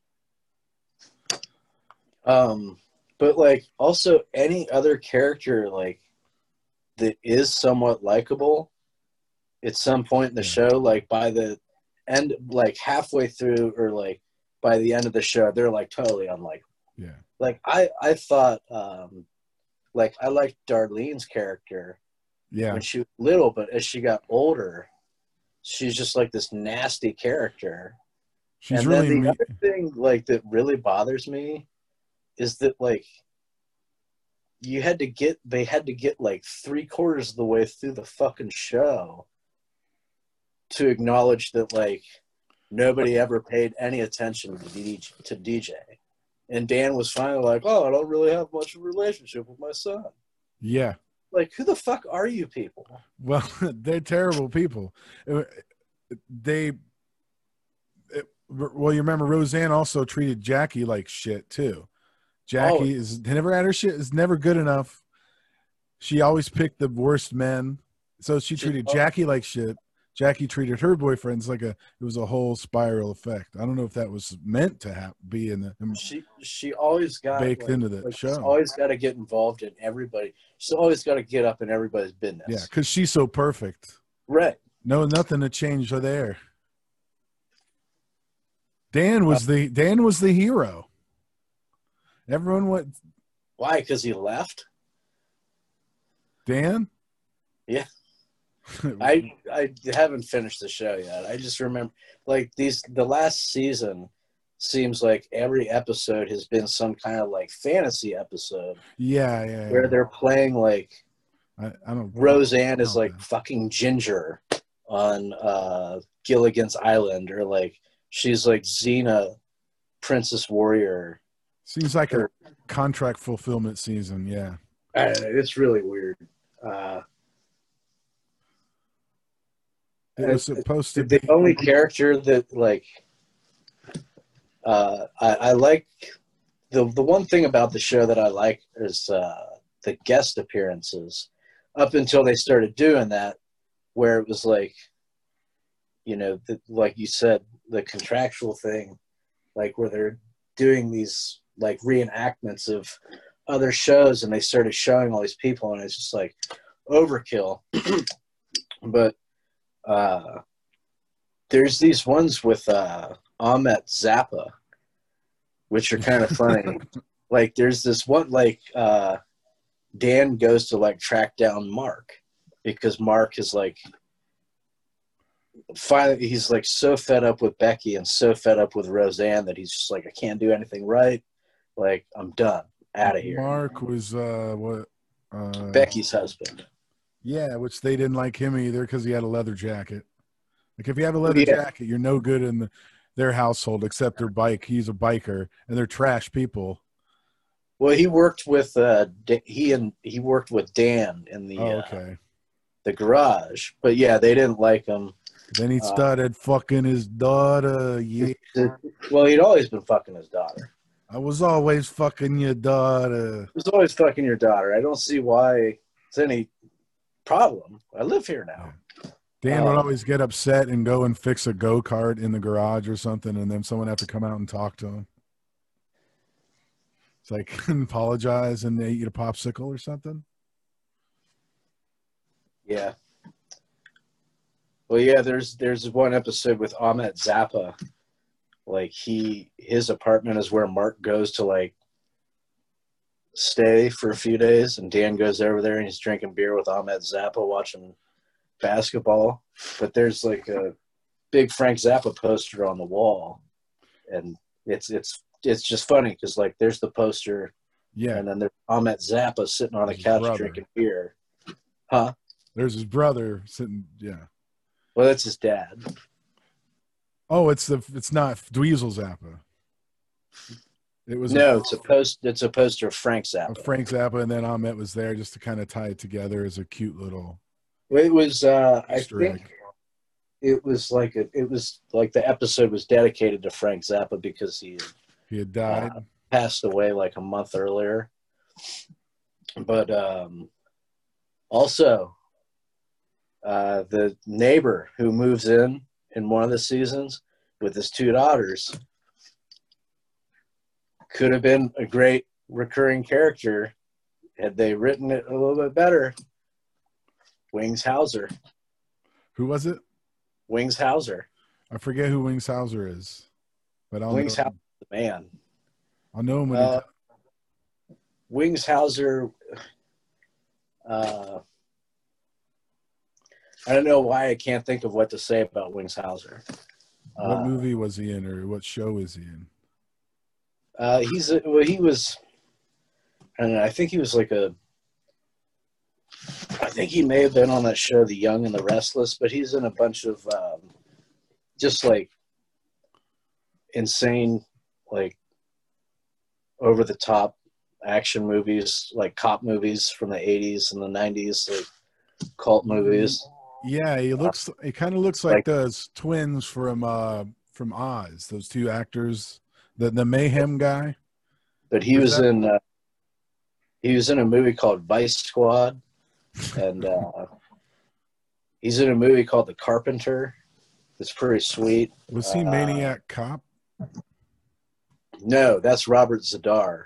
But Oh. Robert Z'Dar and Wings Hauser are in a movie together called um, The Killer's Edge, and that's that's the movie that I reviewed on my uh, the first episode of the podcast. Was I don't, was that in the beginning of? I I heard like the second half of that podcast. I heard you talking about you're like thanking all the people. You're like, what were you saying? He's like, you should go out and buy some of these records I'm playing. As a Oh matter of fact, and no, then I you, did. then you play Jimi Hendrix, uh, and I was like, yeah, people should really get to know about Jimi Hendrix, man. Get some exposure. Go out and buy some Jimi Hendrix records, man. Well, if they don't, then they should. Get out there and move some of these units. else. And I was like, he can't afford to play. How do you get away with playing uh, manic depressive depression? What do you mean? Like you, you don't have to ask anyone's permission. I don't know. I, I haven't. I actually It's not- just I just got approved uh, to have By the you. show on. Uh, yeah, I got it approved to be on there by me. I uh, it was very convenient. I signed off on it, and uh, that was that. I thought about it. I had a meeting, and uh, we went got- forward with just- it. I just got approval for it to be on uh, iTunes or Apple Music or whatever. So they must not care. Maybe they think maybe they think I have all the rights. I don't know. So Cole Hauser is his son, and that's the guy Right.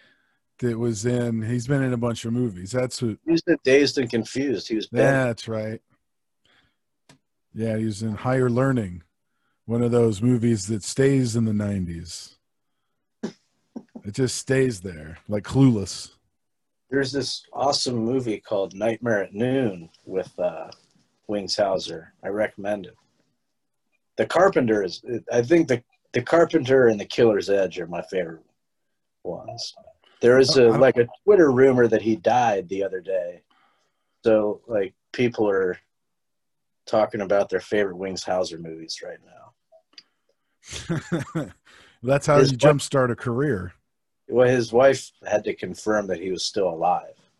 Why didn't he do it? He's like, I'm not talking. Fuck these assholes. They can, they can think I'm dead. I, do I, don't- care? I don't think I don't think he has a social media page. I can't think of anything he did. Was he on Saint Elsewhere? I don't know. I'm seeing all these hmm. pictures of him, and I don't know him. Well, look at his IMDb page. You might recognize the movies, but I don't. I Let don't me go through. Because I'm not that great. I've seen some movies, but not. I don't go back in the 70s, 60s type of like the well, this is this is like in the. the, the Tarantino the Tarantino section. I found this folk record called "Visions of Sunshine," though, uh, from like '69 or '70, and he uh, does all the lead. He does the lead vocals, and he does like the majority of the uh, instrumentation on it. Wings Hauser. And, uh, yeah, He's a double uh, threat. Uh, he had like a record released under his, his under some other name, like Wings, something with an L. But this record he's credited as Gerald Hauser, which is his. I think his. I think Gerald is short for Geraldine, but that's his name. And Yeah. uh, this record is really. It's actually pretty great folk record. But I don't think that um, you know too many Wings Hauser fanatics know about it yet. So he went the way of a Kris Kristofferson, or like a um, who what other musicians started in, from in the '60s went to movies and TV? Because there was like newer ones where they do that shit. Well, like Kris Um, Kristofferson did it, and then like uh George Segal. George Segal did.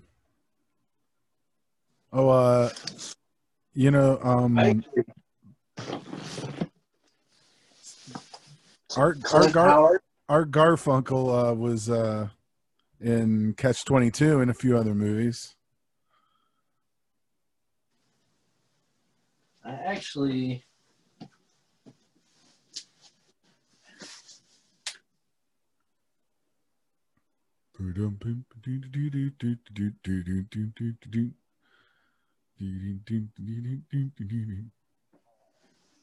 What are you looking up there?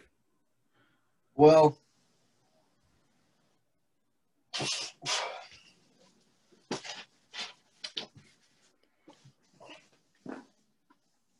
I had like a George Segal record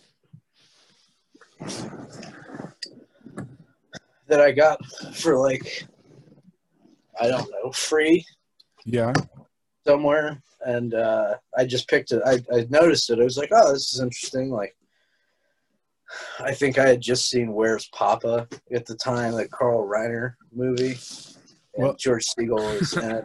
And uh, I don't know where's Papa. Where's Poppa is pretty great.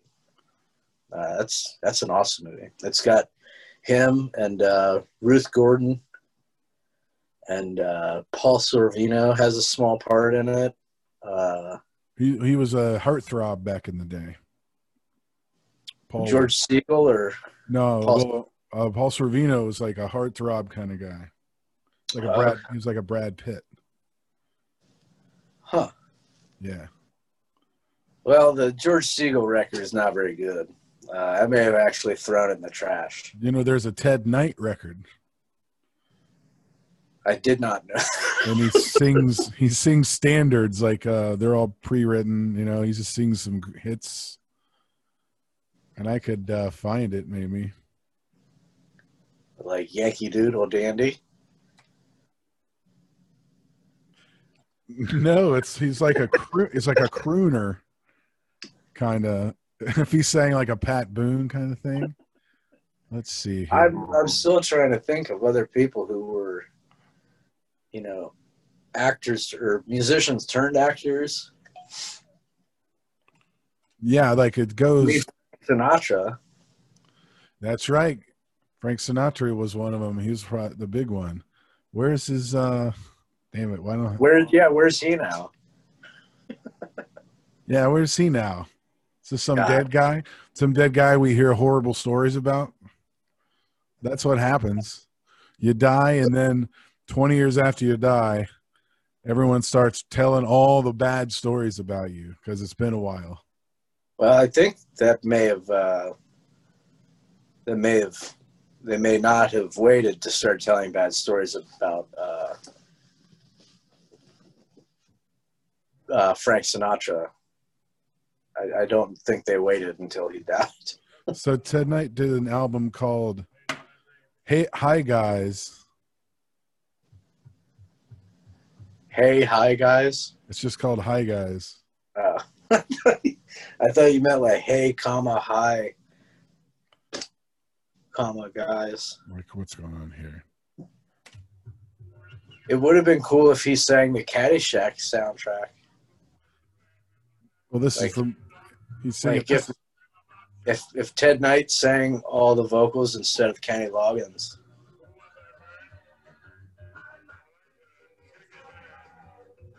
So. He's doing.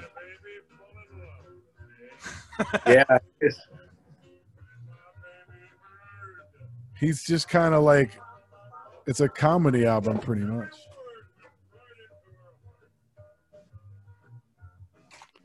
But I'll get I'll get a better way to do uh, audio.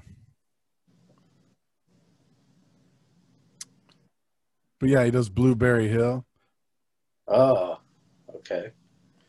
But if you heard him, he was kind of like, "Who put the bomb in the Bombay, Bombay? Hey, there was the Bombay, Yeah, Bombay." I Just definitely recognized uh, his voice, like when he does that voice a few times, like kind of schmoozing with people in Caddyshack. He does that song, the cover of the Rolling Stone, on here. the cover of the Rolling Stone. Ted Knight singing about one day being on the cover of Rolling Stone. That's pretty. One day I'm gonna be the. One of the songs is. Do you think? Do you think Ted Knight uh, knew about like had read Rolling Stone magazine when he when he sang that song? Like it, it does not seem like a publication that Ted Knight would have a subscription to. He might. I, uh, I bet you Ted Knight was uh, a cool dude. I think he. what a- show was he on? What TV show was he on?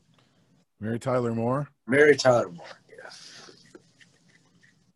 And I remember, um, uh, wow, what's his name? The guy who played Ed in Mary Tyler Moore. How come uh, Ed Ed Asner? Asner. Ed Asner was saying Ed Asner's really funny, and he was saying he's like he's like man, you should have seen Ted's Ted's butt just look looked so good. It was round. He would just bop around like a chicken. It's like he had a great ass. He was just a funny guy. Ed Asner was like he had a great ass. That Ted Knight.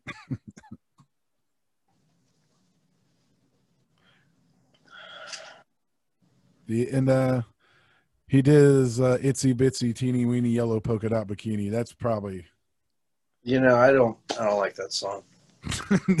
you don't like the original. You think this takes away from the original a little bit? I can't, I can't speak for Ted Knight's Yeah. uh, rendition, but I don't care for. Uh, It's no. Uh, I know. I don't know if you do. You hate it as much as your mama don't dance and your daddy don't rock and roll. no, no, I got. I, I really hate that song.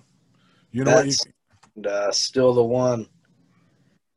still the one. God, man, it's terrible. There's a. Uh, I would be working at Fortin, uh, like up in the front in the factory, and they would have some like XM station on, and occasionally it would play this just like cheese dick kind of music, and they would it would play fucking still the one, and they would play Oh, that, yeah. your mama don't dance and your daddy don't rock and roll. Sunday And I'd be Five, yeah. I'd be getting so like angry about it, and uh, you know, it you, when you're welding, you know, the things that you're working with tend to get really hot. So it's not like you can just pick something up and like throw it Yeah, and out of like and it's dangerous and heavy. and burn your fucking hand.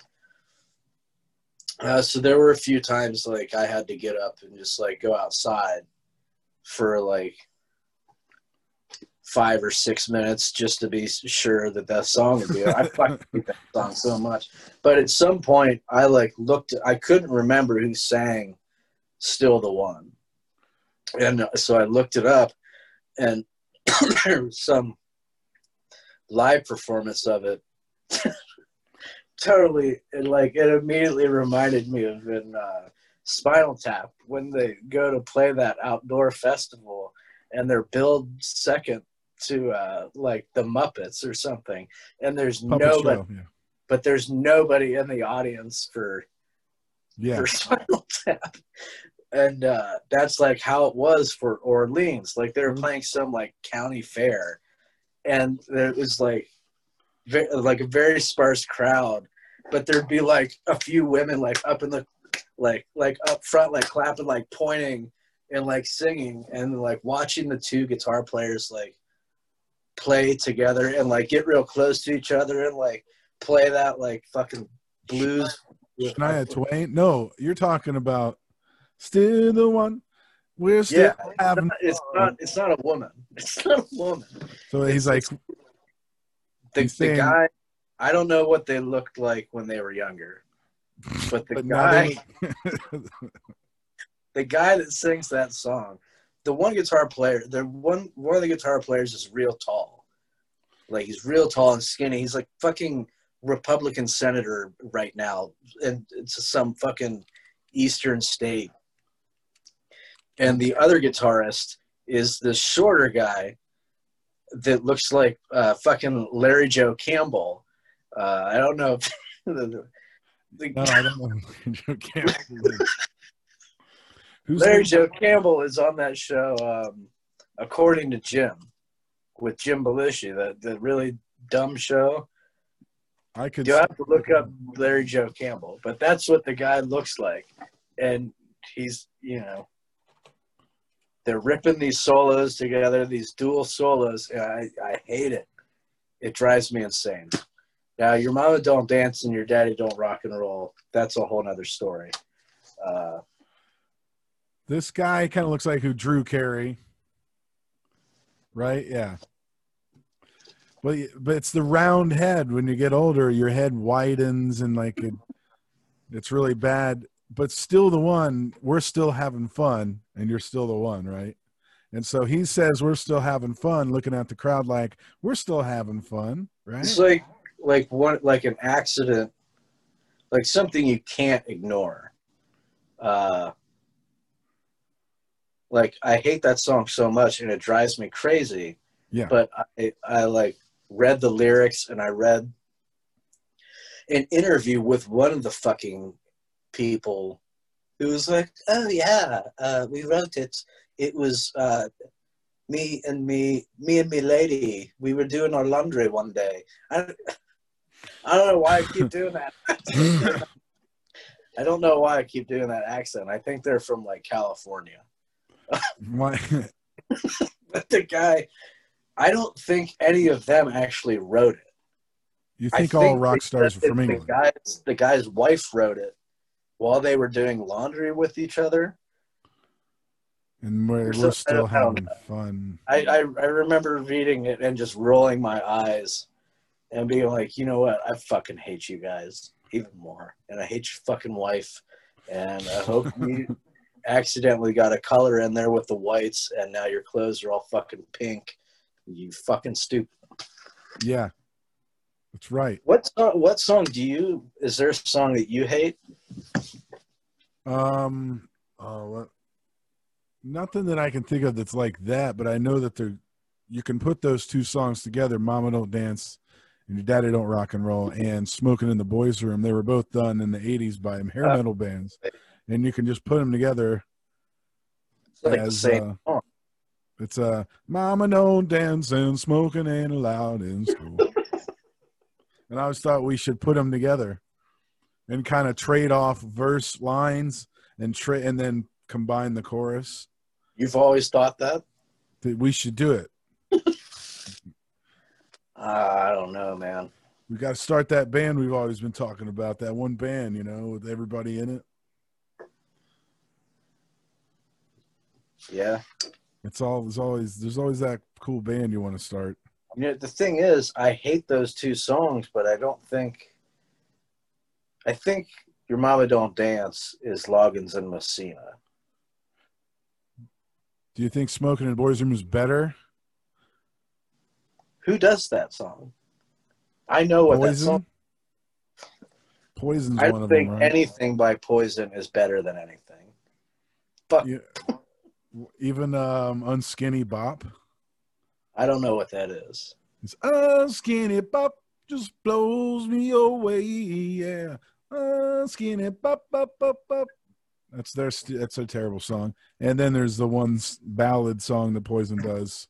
Well, give me something to believe in. Jesus Christ! Remember that one? Ugh. There's a load above, and of course you know the campfire song. Every Yeah. rose has its thorn.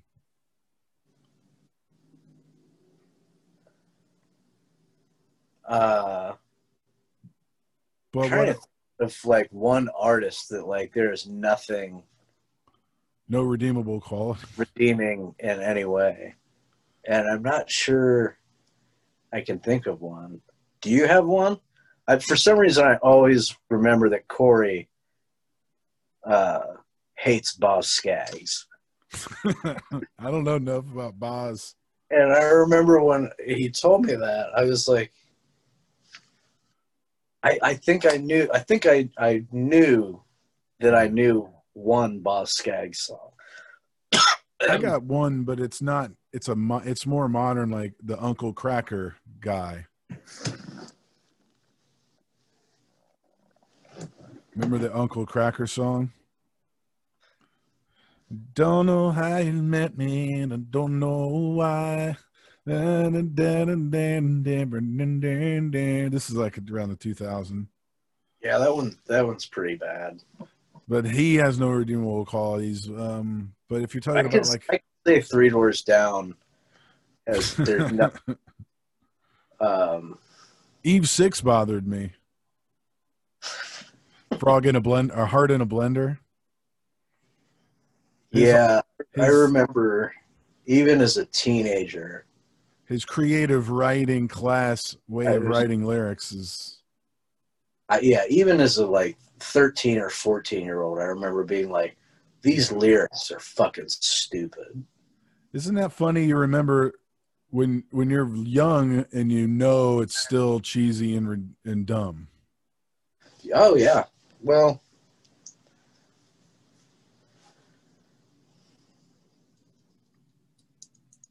but other things let we let go like Kurt, some Kurt Cobain lyrics are just kind of like he just came up with them on the spot sure. on the album but you like some of the other stuff so much that you let it go Yeah, but stuff like like Eve Six. What is that one? That one band? Uh, There's good Charlotte. Rendezvous and I'm through with you. Whoever sings that That's shit. that's Eve Six. Rendezvous and I'm through with you. Oh my god. See back I when hate that song so much. I mean, and the radio used to, I mean, I I remember listening to the radio uh like the Blitz or QFM 96 up until I don't know, probably at least high school. yeah. Um I don't know why. I, I remember having a problem with the music that was getting played all the time, but I think I would still occasionally listen to it. And uh, but when I was younger, like in you know elementary school or middle school, and they started playing that like Eve Six stuff, yeah, that was it was difficult. It It was-. Because Uh, what about Green Day Longview when that came out? Like I, I liked it. I liked Green Day. I don't. I remember. I remember at a certain point when I was in high school that I I was just I was never like a huge Green Day fan, but I I mean I liked Dookie. Uh, but by the time I was um, maybe like 16, I think was when they put out American Idiot Yeah, and I had never really like followed a lot of their albums and stuff. But when that came out, I was just like, I hate this so much. yeah. and I then I then I remember What reading that he was gonna like make a Broadway production of the American Idiot story, and I was like, I, oh, I ooh, ooh, I really hate you, and Yeah. uh, it's it's it's been. I think I'm focused more on Green Day since then because of how much I dislike Billy Joel, Billie Joe Armstrong. yeah. Um, I don't know. I, I yeah. I wouldn't have I wouldn't have thought of that one, but yes, uh, I don't like Green Day very much. well, remember the first thing was I think it was before American Idiot was when they did that another turning point of folks stuck in the- that I mean,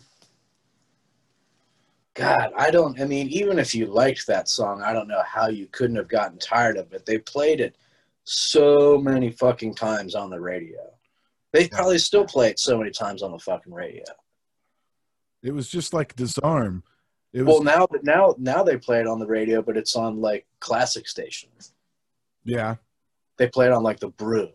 They'll play like of You know, course. yeah. "She's My Cherry Pie," and then they play fucking "Time of Your Life" by Green Day. Yeah, because the people are drunk and the the the thirty year old ladies are like, uh, "This is my song. This is my." Uh. You don't know what this song means to me. Yeah, breakups. This is my breakup song from my seventeen year old boyfriend. We we broke up to "She's My Cherry Pie," and we got back together to Yeah. "Time of My Life." I'll tell you, my cherry pie story was me and my sister. We had this shitty little record player, like a Barbie type record player, and we went to Buzzard's Nest, or or whatever the record store was before Buzzard's Nest to get the Warrant Cherry Pie album. And I, my mom bought it for me. I got it home and I took it out, and it was uh, LL Cool J "Walk Like a Panther." It was the wrong record. And I tried to listen to it. I was like, you know, I didn't really know or care about LL Cool J, especially the album in between his original fame and Mama Said Knock You Out. knock you out. I had to plug in. Cool. I got a I got a plug in too. Can it be done? Yeah, we can call it a day. Oh, I think I meant like, day. can can it be done? Like, can you plug in? yeah, I'll plug in. Let me go get it. Okay. I'm gonna go get another beer.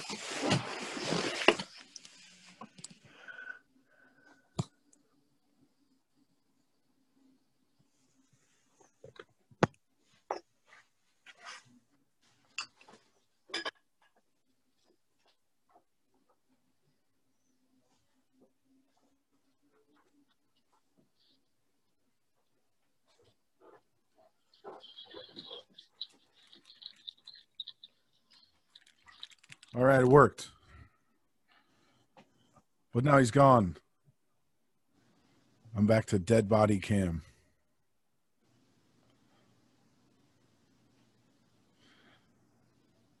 I like those beautiful curtains as well. Oh, what happened to him? I think he might have died.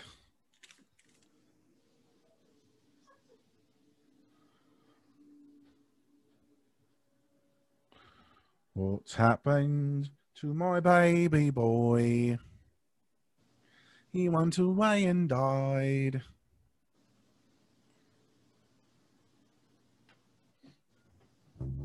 What happened to? What happened to? What happened to JR?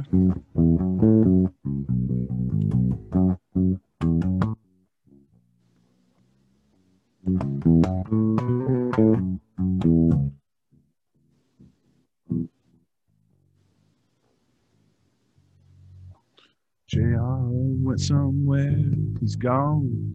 JR went somewhere, he's gone.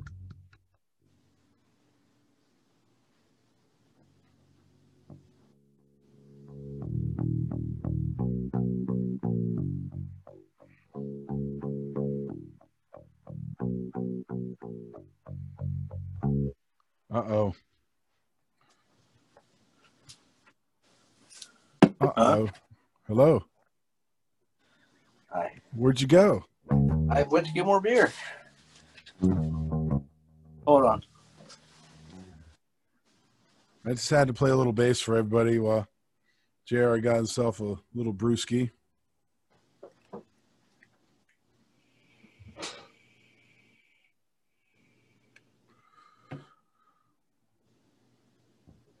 Little play something topical. Talk, talking about Green Day. I'll play uh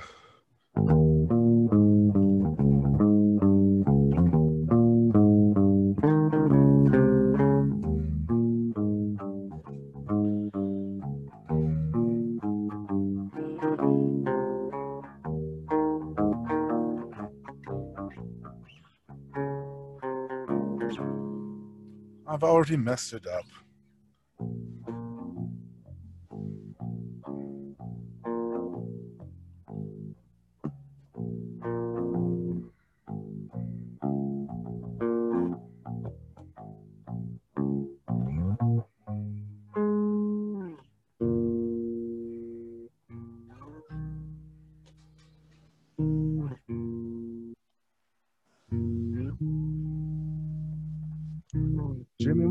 Some beer from the kitchen.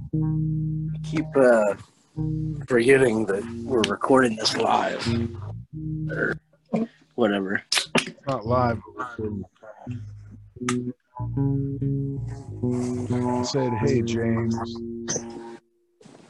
take a walk on the wild side. Somebody sent me a video of um, Lou Reed and John Cougar Mellencamp performing today. Who did? Who Someone- did? Someone sent you a video, you said? Yeah. It's, John it's not- Cougar, John Cougar Mellencamp and Lou Reed? yeah. How what how, what could they have done? Uh, I mean, they did it. If you can imagine it, they did it. Which song? That song? Um, you know, I I just skimmed through the video. Um, Maybe it was your mama don't dance and your dad don't rock and I knew going into it that it wasn't something I was going to. Uh, it wasn't a level I was going to sink to. Uh, watching the two of them perform together. Um, Didn't stay watch it long enough to know what the song was because well, it it said which songs that Lou Reed had written that they played, and I think they played uh, "Sweet Jane" and "Rock and Roll" and uh, another song uh, that I didn't recognize the title of. Um, but the idea of John Cougar, uh, the you know, I'm not a fan of the Coogster. I, I, I tried to watch it just because I wanted to see, you know, why the two of them were on stage together. And uh, I don't know if the venue is still a venue, but it, I mean, it looks like a small club, and I mean, people are, you know, going crazy, you know, throwing beers and, you know, hooting and hollering. But uh, like I like. So whose show was it? It was like I like to bring someone out. Uh, I don't. I'm not sure. I mean, it, it definitely started out is uh, the Coog, the Coogster, and uh, wow, He was- he brought he out was pretty riled up uh, with Little Pink Houses and uh, Ain't That America? Or is those the same song? Little Pink Houses, Ain't That America? They are the same song. It's called Pink Houses. Yeah, you're right. It's it's the same one. What other song was there that he did? Jack and Diane. Is that the Chili Dog song? We're Sucking talking- on chili. Fucking on dog. Chili Dog. Yeah. Uh, hookers, we were in. Uh, fuck, where were we? We were in uh, Virginia, Crozet, Virginia, Wilmington, Virginia, or something. And uh, I don't think any of us had ever seen a Tastee Freez. I thought it was just some like, like, like slurred speech that like blathered during no, I think it was just recording that song. They're, they're, they're totally like um like they're like Dairy Queens. yeah, just hillbilly Dairy Queen. I don't even The know if it's taco to the Dairy Queen. hillbilly. I would, you know, probably enjoy everything on the menu Yeah, I'm Uh, sure you would. if it, if it weren't for you know the image of John Cougar Mellencamp. You know, Every time you went there, if you got a chili dog, someone would have to bring it up. his shirt buttoned halfway down, and you know, chili, you know, coney sauce like Yeah. spilling down his chest. I do. I do know that from watching from watching pop up video, he had spinal meningitis as a child, and he's really short. He's just a weird little runty kind of a man. I'm not laughing It's a spinal meningitis thing. I laughed. I haven't heard uh, pop up video, and so Yeah. It's just a memory I have. It takes up. It's a part of my uh, hard drive. That's what I. That's what I fill it up with. I would watch pop up video right now. Yeah. Do you let's think? do Do you think MTV still plays music videos in the middle of the night? Do you remember When no one's looking? When, when MTV, like barely music videos anymore, and then like they would play music videos nonstop from like like two in the morning until like six in the morning. Well, they have MTV Classic now. Well, that was not That's what that is. that had not come to light at the time. Yeah, there was MTV two, maybe. No, maybe it, you're, you're talking about in the '80s. No, I mean they still played music videos in the nineties. It, They yeah, started it wasn't. reality shows. I just mean like at some point they were playing like from like two in the morning until like six in the morning. They would play music videos. I mean, There wasn't anybody like it wasn't a show that was hosted. there it was was like that. Uh, probably in the '80s, it was probably like that more than 12 hours a day, and then they only had like a few shows. I'm just I, I what I'm asking is do you think they still do that? on MTV Classic. No, just MTV. Is there an MTV channel? If there is an MTV channel, they're playing old M- MTV reality shows. They're playing stupid shit. I don't even know if there's an MTV channel like that's called MTV. Do they still do is Rock the Vote still a thing? And, and oh man, Trump at Rock the Vote. Yeah, Trump, Trump would sue MTV if Rock the Vote was around because if they they were because it would get more votes for Democrats. Because that's that. A lot of people credit Rock the Vote for being a huge part of uh, Clinton getting elected for twice, Sure. you know, or at least the first time.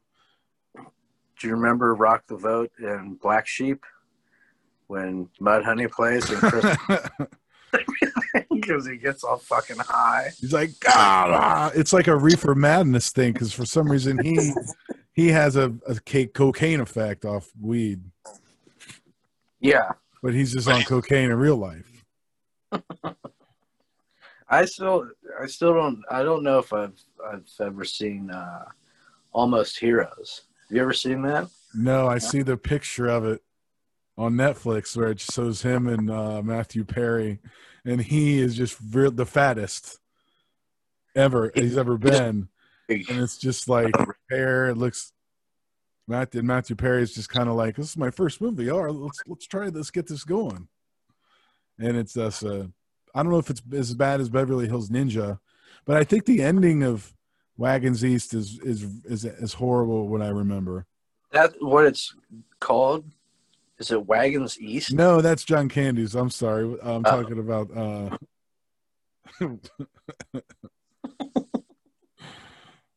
Have you ever seen the movie Going Berserk? No, what's that? Uh, it's a movie with John Candy and Eugene Levy. But my friend Jack and I watched it together once, and uh, That sounds familiar. I thought it was really bad. I did not enjoy it. I'll I have to watch it again, but I think Eugene Levy was um, like a limo driver in it or something. Yeah, but I it's uh, uh, what was good was Armed and Dangerous. Remember that? That one's still is kind of uh funny with the same two guys. Right. I I did find uh Going Berserk. You know, uh, when I tried to tell somebody about that movie once, they argued with me that it wasn't a real movie. Oh yeah, I So- love that. And you're like, so I made this up, and I'm trying to lie to you, is what you're telling me. That's I mean, it's difficult for me to admit that I actually dislike something that John Candy was in. and So, Eugene Levy and Eugene Levy. Make up this story about this movie. Uh, It's directed by David Steinberg, which is like a funny guy. And uh, the Is he? dru- yeah, it says a drummer slash chauffeur engaged to a congressman's daughter encounters a sleazy film director. The, oh, lead- that's right. And it's isn't it like the leader of an aerobics cult, and other crazed characters during the days leading up to his wedding. it's so stupid. Joe- Who is? Joe does it say- it. Yeah, yeah. Joe Flaherty's in it. Does it say who the woman is? Like who his fiance is? Alley Mills, who was in a uh, like a show that I forget.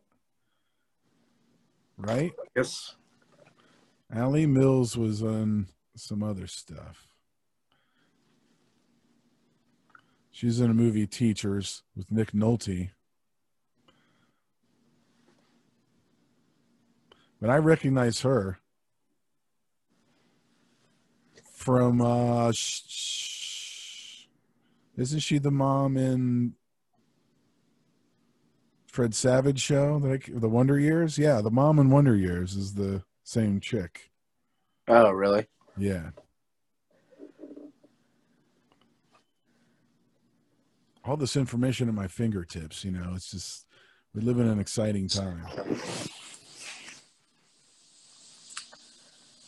So when when did that movie come out? 1983. And when was the? When did the Wonder Years start?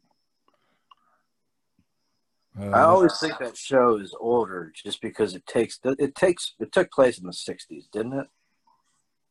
yeah, it took place in the like in the late 60s. That was 88 through 93. So she got her big break with going berserk. and then that parlayed that into the Wonder Years. Does she look like She looks the same. She look. She doesn't look like younger. going berserk. Well, the Wonder Years is prob she's probably only 35, the character. I'm probably thinking of her like when the show ends. I might not even be thinking of the right person. She's she was even Dr. Quinn Medicine Woman. She was on Hill Street Blues. Well, yeah, uh, you know, I remember all go. of the characters from uh, Dr. Quinn, Medicine Woman. the funny part is you I probably used to, you know, I used to watch that show at my grandparents' house when I was a little kid. really your, your grandma probably liked it. It's like, oh, it's a nice show. It's strong strong female lead. Yeah, uh, my grandma watched that show, and I was like, "Oh yeah, I like this show." For some reason, and uh, I've since uh, read about that show, and it doesn't really seem like something that I It was a that watch. I don't think it's it's meant for. to like come out of the '90s. It stayed in the '90s. Didn't that show take place in like the 1800s? Yeah, Yeah. but I bet you there was a uh, episode where they thought she was a witch or something and wanted to burn her because she's a medicine woman. But the the dumb doctor would come in and be like, "I don't know what's going on. I'll just kind of cut his hand off." And she'd be like, "No, we don't have to do that. We just have to apply some ointments." And she would save the guy's life. And it was kind of a precursor to um to uh what's that show with Lucy Lawless in it? ER. ER. Lucy Lawless. Uh, Yeah. Dr. Woman came out at the same time as um just, we're so dumb. the Lucy Lawless the Lucy Lawless Variety Hour. uh, Princess Warrior. Dr. Quinn, Princess Warrior. I think it was Dr. Quinn, uh, Prince of Thieves. Ah.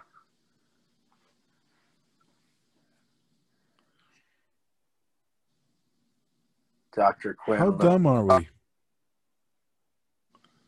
We can't think of the the show that she was on. Lucy Lawless? Yeah.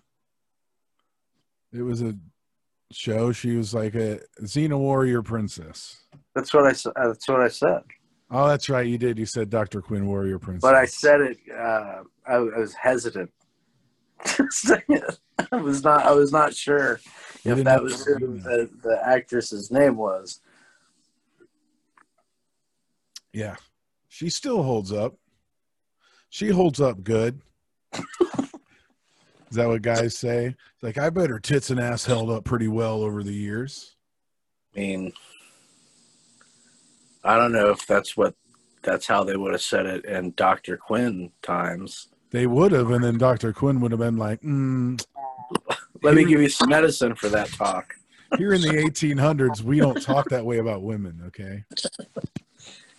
Yes. I like it in movies and shows where they insert some of the contem- contemporary political viewpoints and try to put them into a time that obviously is not interested. Like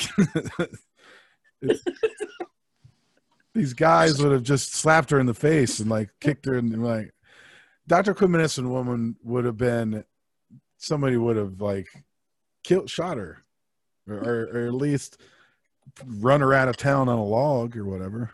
Well, I think the thing was that the guy that she her uh her romantic interest uh was raised by wolves or something like as a child Oh, you this is, mean, this is character like the you mean Howie Mandel? raised by Howie Ma- Howie Mandel was raised by wolves yeah probably in that movie Walk Like a Man. Remember that? Remember that movie? and so he acted like a dog the whole movie. It was really funny, and then he learned to talk all of a sudden.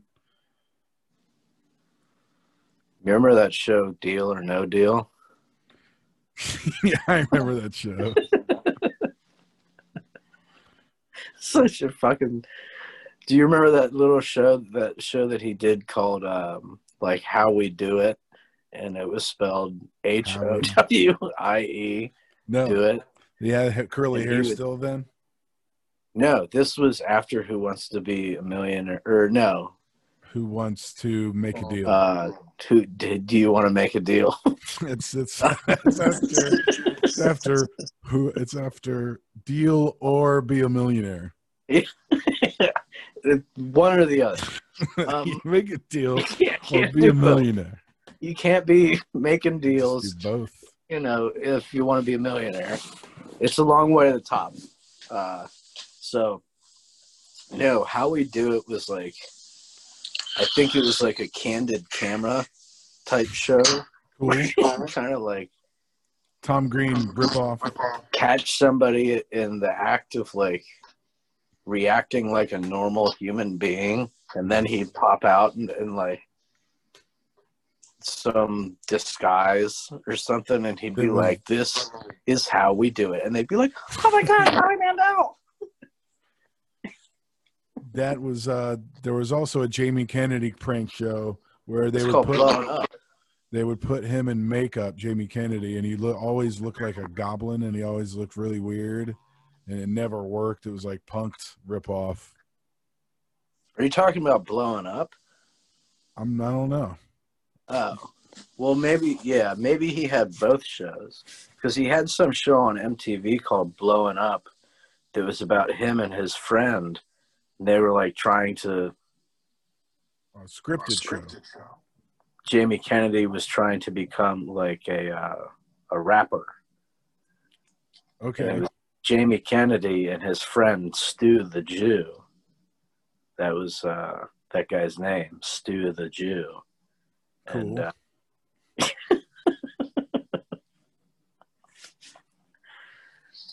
uh, it's not. Uh, I, I, there's one episode where they tried to meet with Joe Simpson, who's like Jessica Simpson and Ashlee Simpson's Dad, father, who I guess is like successful music producer slash terrible father. But Ty- they met him. They they met with him to try to get like a music career started or something. And Stu the Jew said like he he like commented on the guy's daughter's butts or something. Uh, so long story short, Jamie Kennedy didn't get Joe Simpson as a producer Yeah. because of Stu Stu the Jew messed it up. I bet yeah, Stu the Jew's like the Chumley. He just always has like some sort of uh wise comment. some sort of uh hey, wait a second. Isn't Is it- Sorry. Go ahead. He's like, isn't there's always a guy that's like, you know, this stuff is this stuff ain't so serious. Let's let's lighten it up a bit. I'm gonna say something goofy. Isn't there a place in the short north now called Chumley's? I don't know, I don't want it.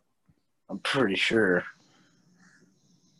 The last thing I had that was like really fatty and salty was from Who Fart Who Farted. You know, I didn't know they had food. I had this fried alligator, kind of like chicken nuggets, but like, and then this was really good. And a burger, the burger was actually a good burger. It wasn't like uh didn't have any sweet onion jelly bullshit on it. Like a, Uh-huh. it wasn't a hipster burger. It was like a real burger at a burger place. And I was pretty, that's pretty much the last thing I ate before I went to the hospital. Oh, So, okay. but yeah, that was really good. But I would not go to Chumley's. It's probably like beanie weenie and a in, in, a, in a in a frisbee. and you eat, you eat it with a um, a baby arm. Yeah, yeah. Still I got you, still got your it. baby arms. Uh, yeah, I've got that one on my jean jacket. I I can't. I'm afraid to put it on. It'll. I'm afraid I'm gonna rip the jean jacket. I can't wear it Uh, It's too little for you. a little bit. Yeah. Is it because you're the COVID?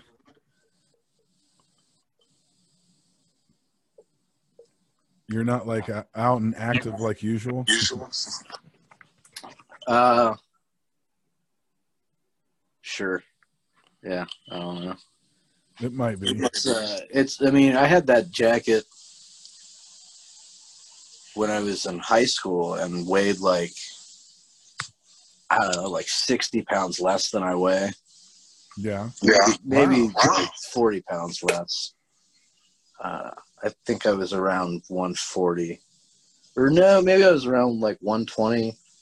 I don't know. I was I was pretty skinny at some point, but I used to be able to button that jacket up like all the way. I I haven't been able to button that jacket in probably ten years. Do you think a jacket? Do you think a jacket has to be able to be buttoned up, or can you wear a jacket that doesn't, that just is there with the belly sticking out? Is that acceptable? I mean, An unbuttonable jacket? if someone does it, you've got to accept it. I mean, I've I've done it. What are you going to tell uh, them to take it off? Yeah, yeah. What, what are you gonna tell me? Take it off, button it up, button. They think my jacket's too small? Who the fuck are you? the fuck are you to tell me what to wear? Just leave me alone in the grocery Do you store. make make me wear a mask? Now you're telling me to button up my jacket? I put on the mask, take off the jacket, make up your fucking mind. It's one or the other. You know, it, it's like it's you know, it goes back to are you gonna make a deal? Or are you gonna make a million you, dollars? are you going to be a millionaire? Which one is it? I need a lifeline. Well, uh, we can. Uh, let's get. I'm getting a little tired. We can call it quits. Okay. Okay, okay, boy. Yeah. Okay, little boy. This has been uh, an episode of whatever Spanky. I'll put an intro in, and it's up or something like that. Something like that might be good. Maybe I'll call the podcast something like that. You could make it uh Mama don't dance. who wa- who wants to who wants to make a deal or be a millionaire Yeah, with deal, deal or be a millionaire. What's the deal that you're You making? you want What if the guy's like, "I'll just be a millionaire," and he's like, "Okay, you win. That's it. Good night, folks." Yeah. Uh, it's like that Tim and Eric show, the Billy Williams show. where it's like they show you a picture of Robin Williams or a picture of Billy Crystal, and if they said Billy Crystal, it'd be like a buzzer to be like, "Eh." and if you said Robin Williams, it'd be like, "Eh." but if you said Billy Williams, it was always right, no matter who it was. or it could be like, uh, yeah, do you, you want to do you want to be a millionaire, or would you rather make a deal? Beanie weenies out of a frisbee for the rest of your life. You know, it's up to you. With a ba- with like a, a the lid to a Pringles can Yes. to eat out the in your table, or table. like the or like the uh, pull the pull tab from a like a sardine can. Yeah, the the tuna can lid. I mean, it cuts you every time you bring it to your mouth. Edge is all sharp. Very sharp. One time I got Vienna sausages and I used the lid to cut them up into little pieces, which is not Maybe that's- sanitary. maybe that's why they make it so sharp though. They're Yes. like we got our our main audience is you know Oh, men living under bridges. They don't have utensils. You know, they're lucky if they've got a severed baby doll arm to you know sewed on the back. with. You know, so why don't we make things easier on them and just make the edges of this top really sharp Yeah, so they can just dice up their sardines with their beanie weenies yeah. and you know they can just And you know, pour the can into a uh, like oil funnel. oil funnel. And you can use it to fend off people trying to take your beanies. We and, al- and also Right. Sorry. if you're having like a whole party, like a hobo party, you need you you need to cut up a whole lot of little pieces of Vienna sausage. You could also like if a dog is attacking you, you could take the frisbee with the beanie weenies and throw it, and the dog would- chase it. You'd be able to get away. And you'd be You know- like, "Good dog," and then you'd make your escape. Grandpa's Cheese Barn. Uh, if you ever order food from there, they have like a deli. If you order like a sandwich, they'll serve it to you on a frisbee. Is that true? Yeah, I didn't realize it until Lieutenant Dance was coming back from Kent one time. And we were all at Grandpa's Cheese Barn. And Randy, I think I think that's where we I think that's where we were. I think we were at Grandpa's Cheese Barn and either Randy or Ryan ordered a sandwich and didn't realize until they were about to throw it in the trash. They thought it was just like a plate. Like a like a plastic plate or something. I was like, You're not gonna keep that Grandpa's Cheese Barn uh, frisbee? And they like lifted it up it was a frisbee. They had no idea. That's Uh, awesome. Maybe I heard about that somewhere and it got into my brain. Well, I think that they usually just put like sandwiches that are wrapped in like parchment paper and like Oh, unopened bags of chips. It's not like they're, you know, it's a serving tray. Dumping cans of, um, you know, Bush's baked beans on it. Yeah, it's like a lunch tray with a thing on top, Right. not like a liquid meal, like a soup or a Jello or ambrosia. Well, this has been good.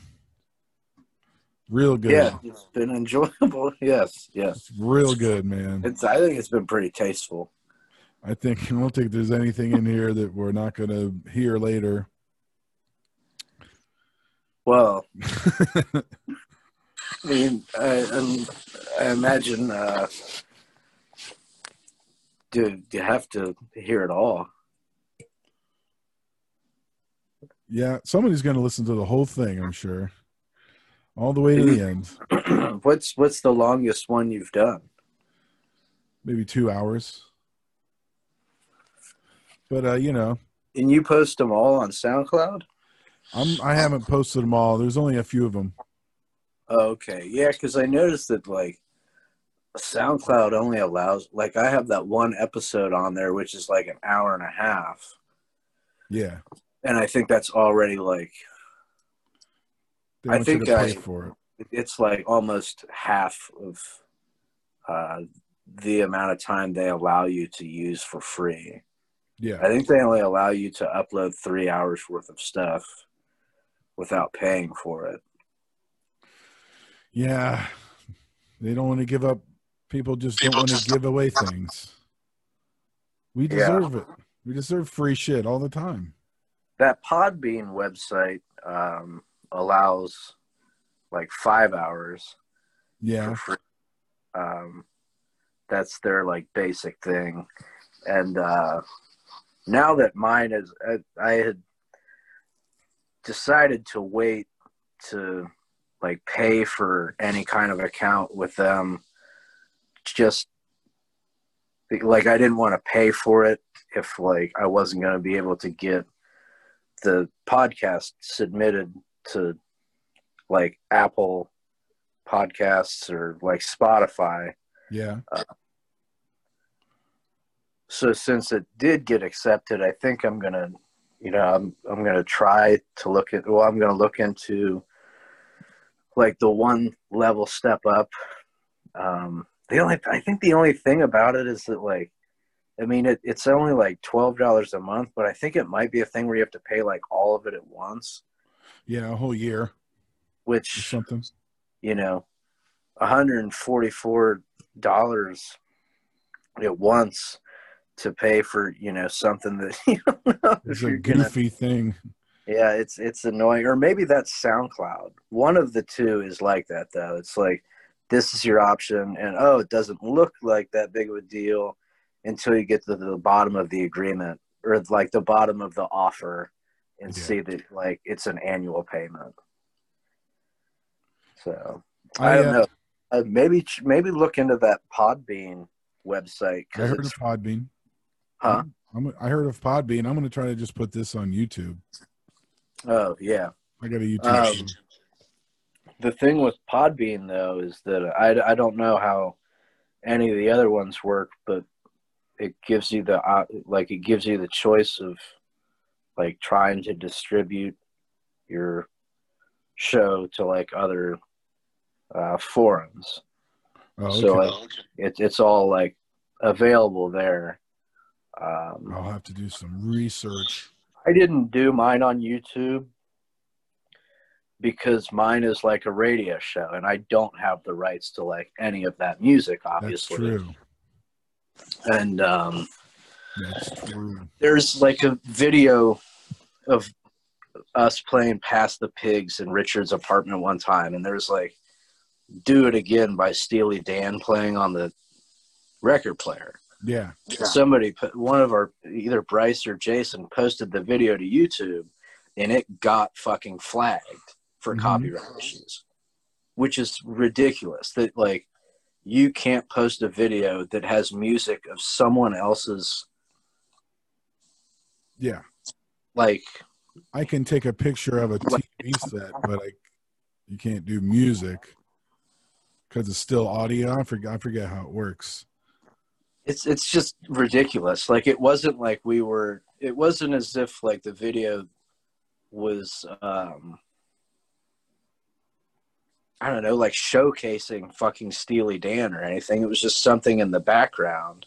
Yeah. but they were able to flag it and be like they don't have some these guys don't have permission to use do it again by steely dan in their living room while they're you know getting fucking drunk on you know bailey's irish cream playing pass the pigs it's so my i wouldn't have been able to i don't know if i even would have been able to upload mine What's pass the pigs? Pass the Pigs is a uh, like a dice game, but instead of dice, there are these little pigs. and on one side of it, there's a dot, and on the other side, there's no dot, and there's a number of variations of how they land when you roll them. you accumulate different points.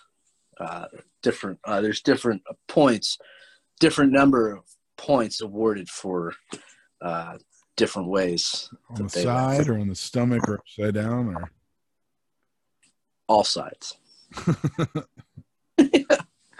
sounds uh, like you uh, made it up, but I but I believe you. It's it's a pretty fun game. Hey, the internet is yours, man.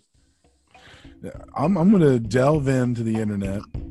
I think I, there's a lot of things there that I could find useful. Pass the pigs is one of them. Well, I'll play Pass the Pigs just with myself here in the apartment. You could. You could. I mean, you're just rolling to try to get to 100.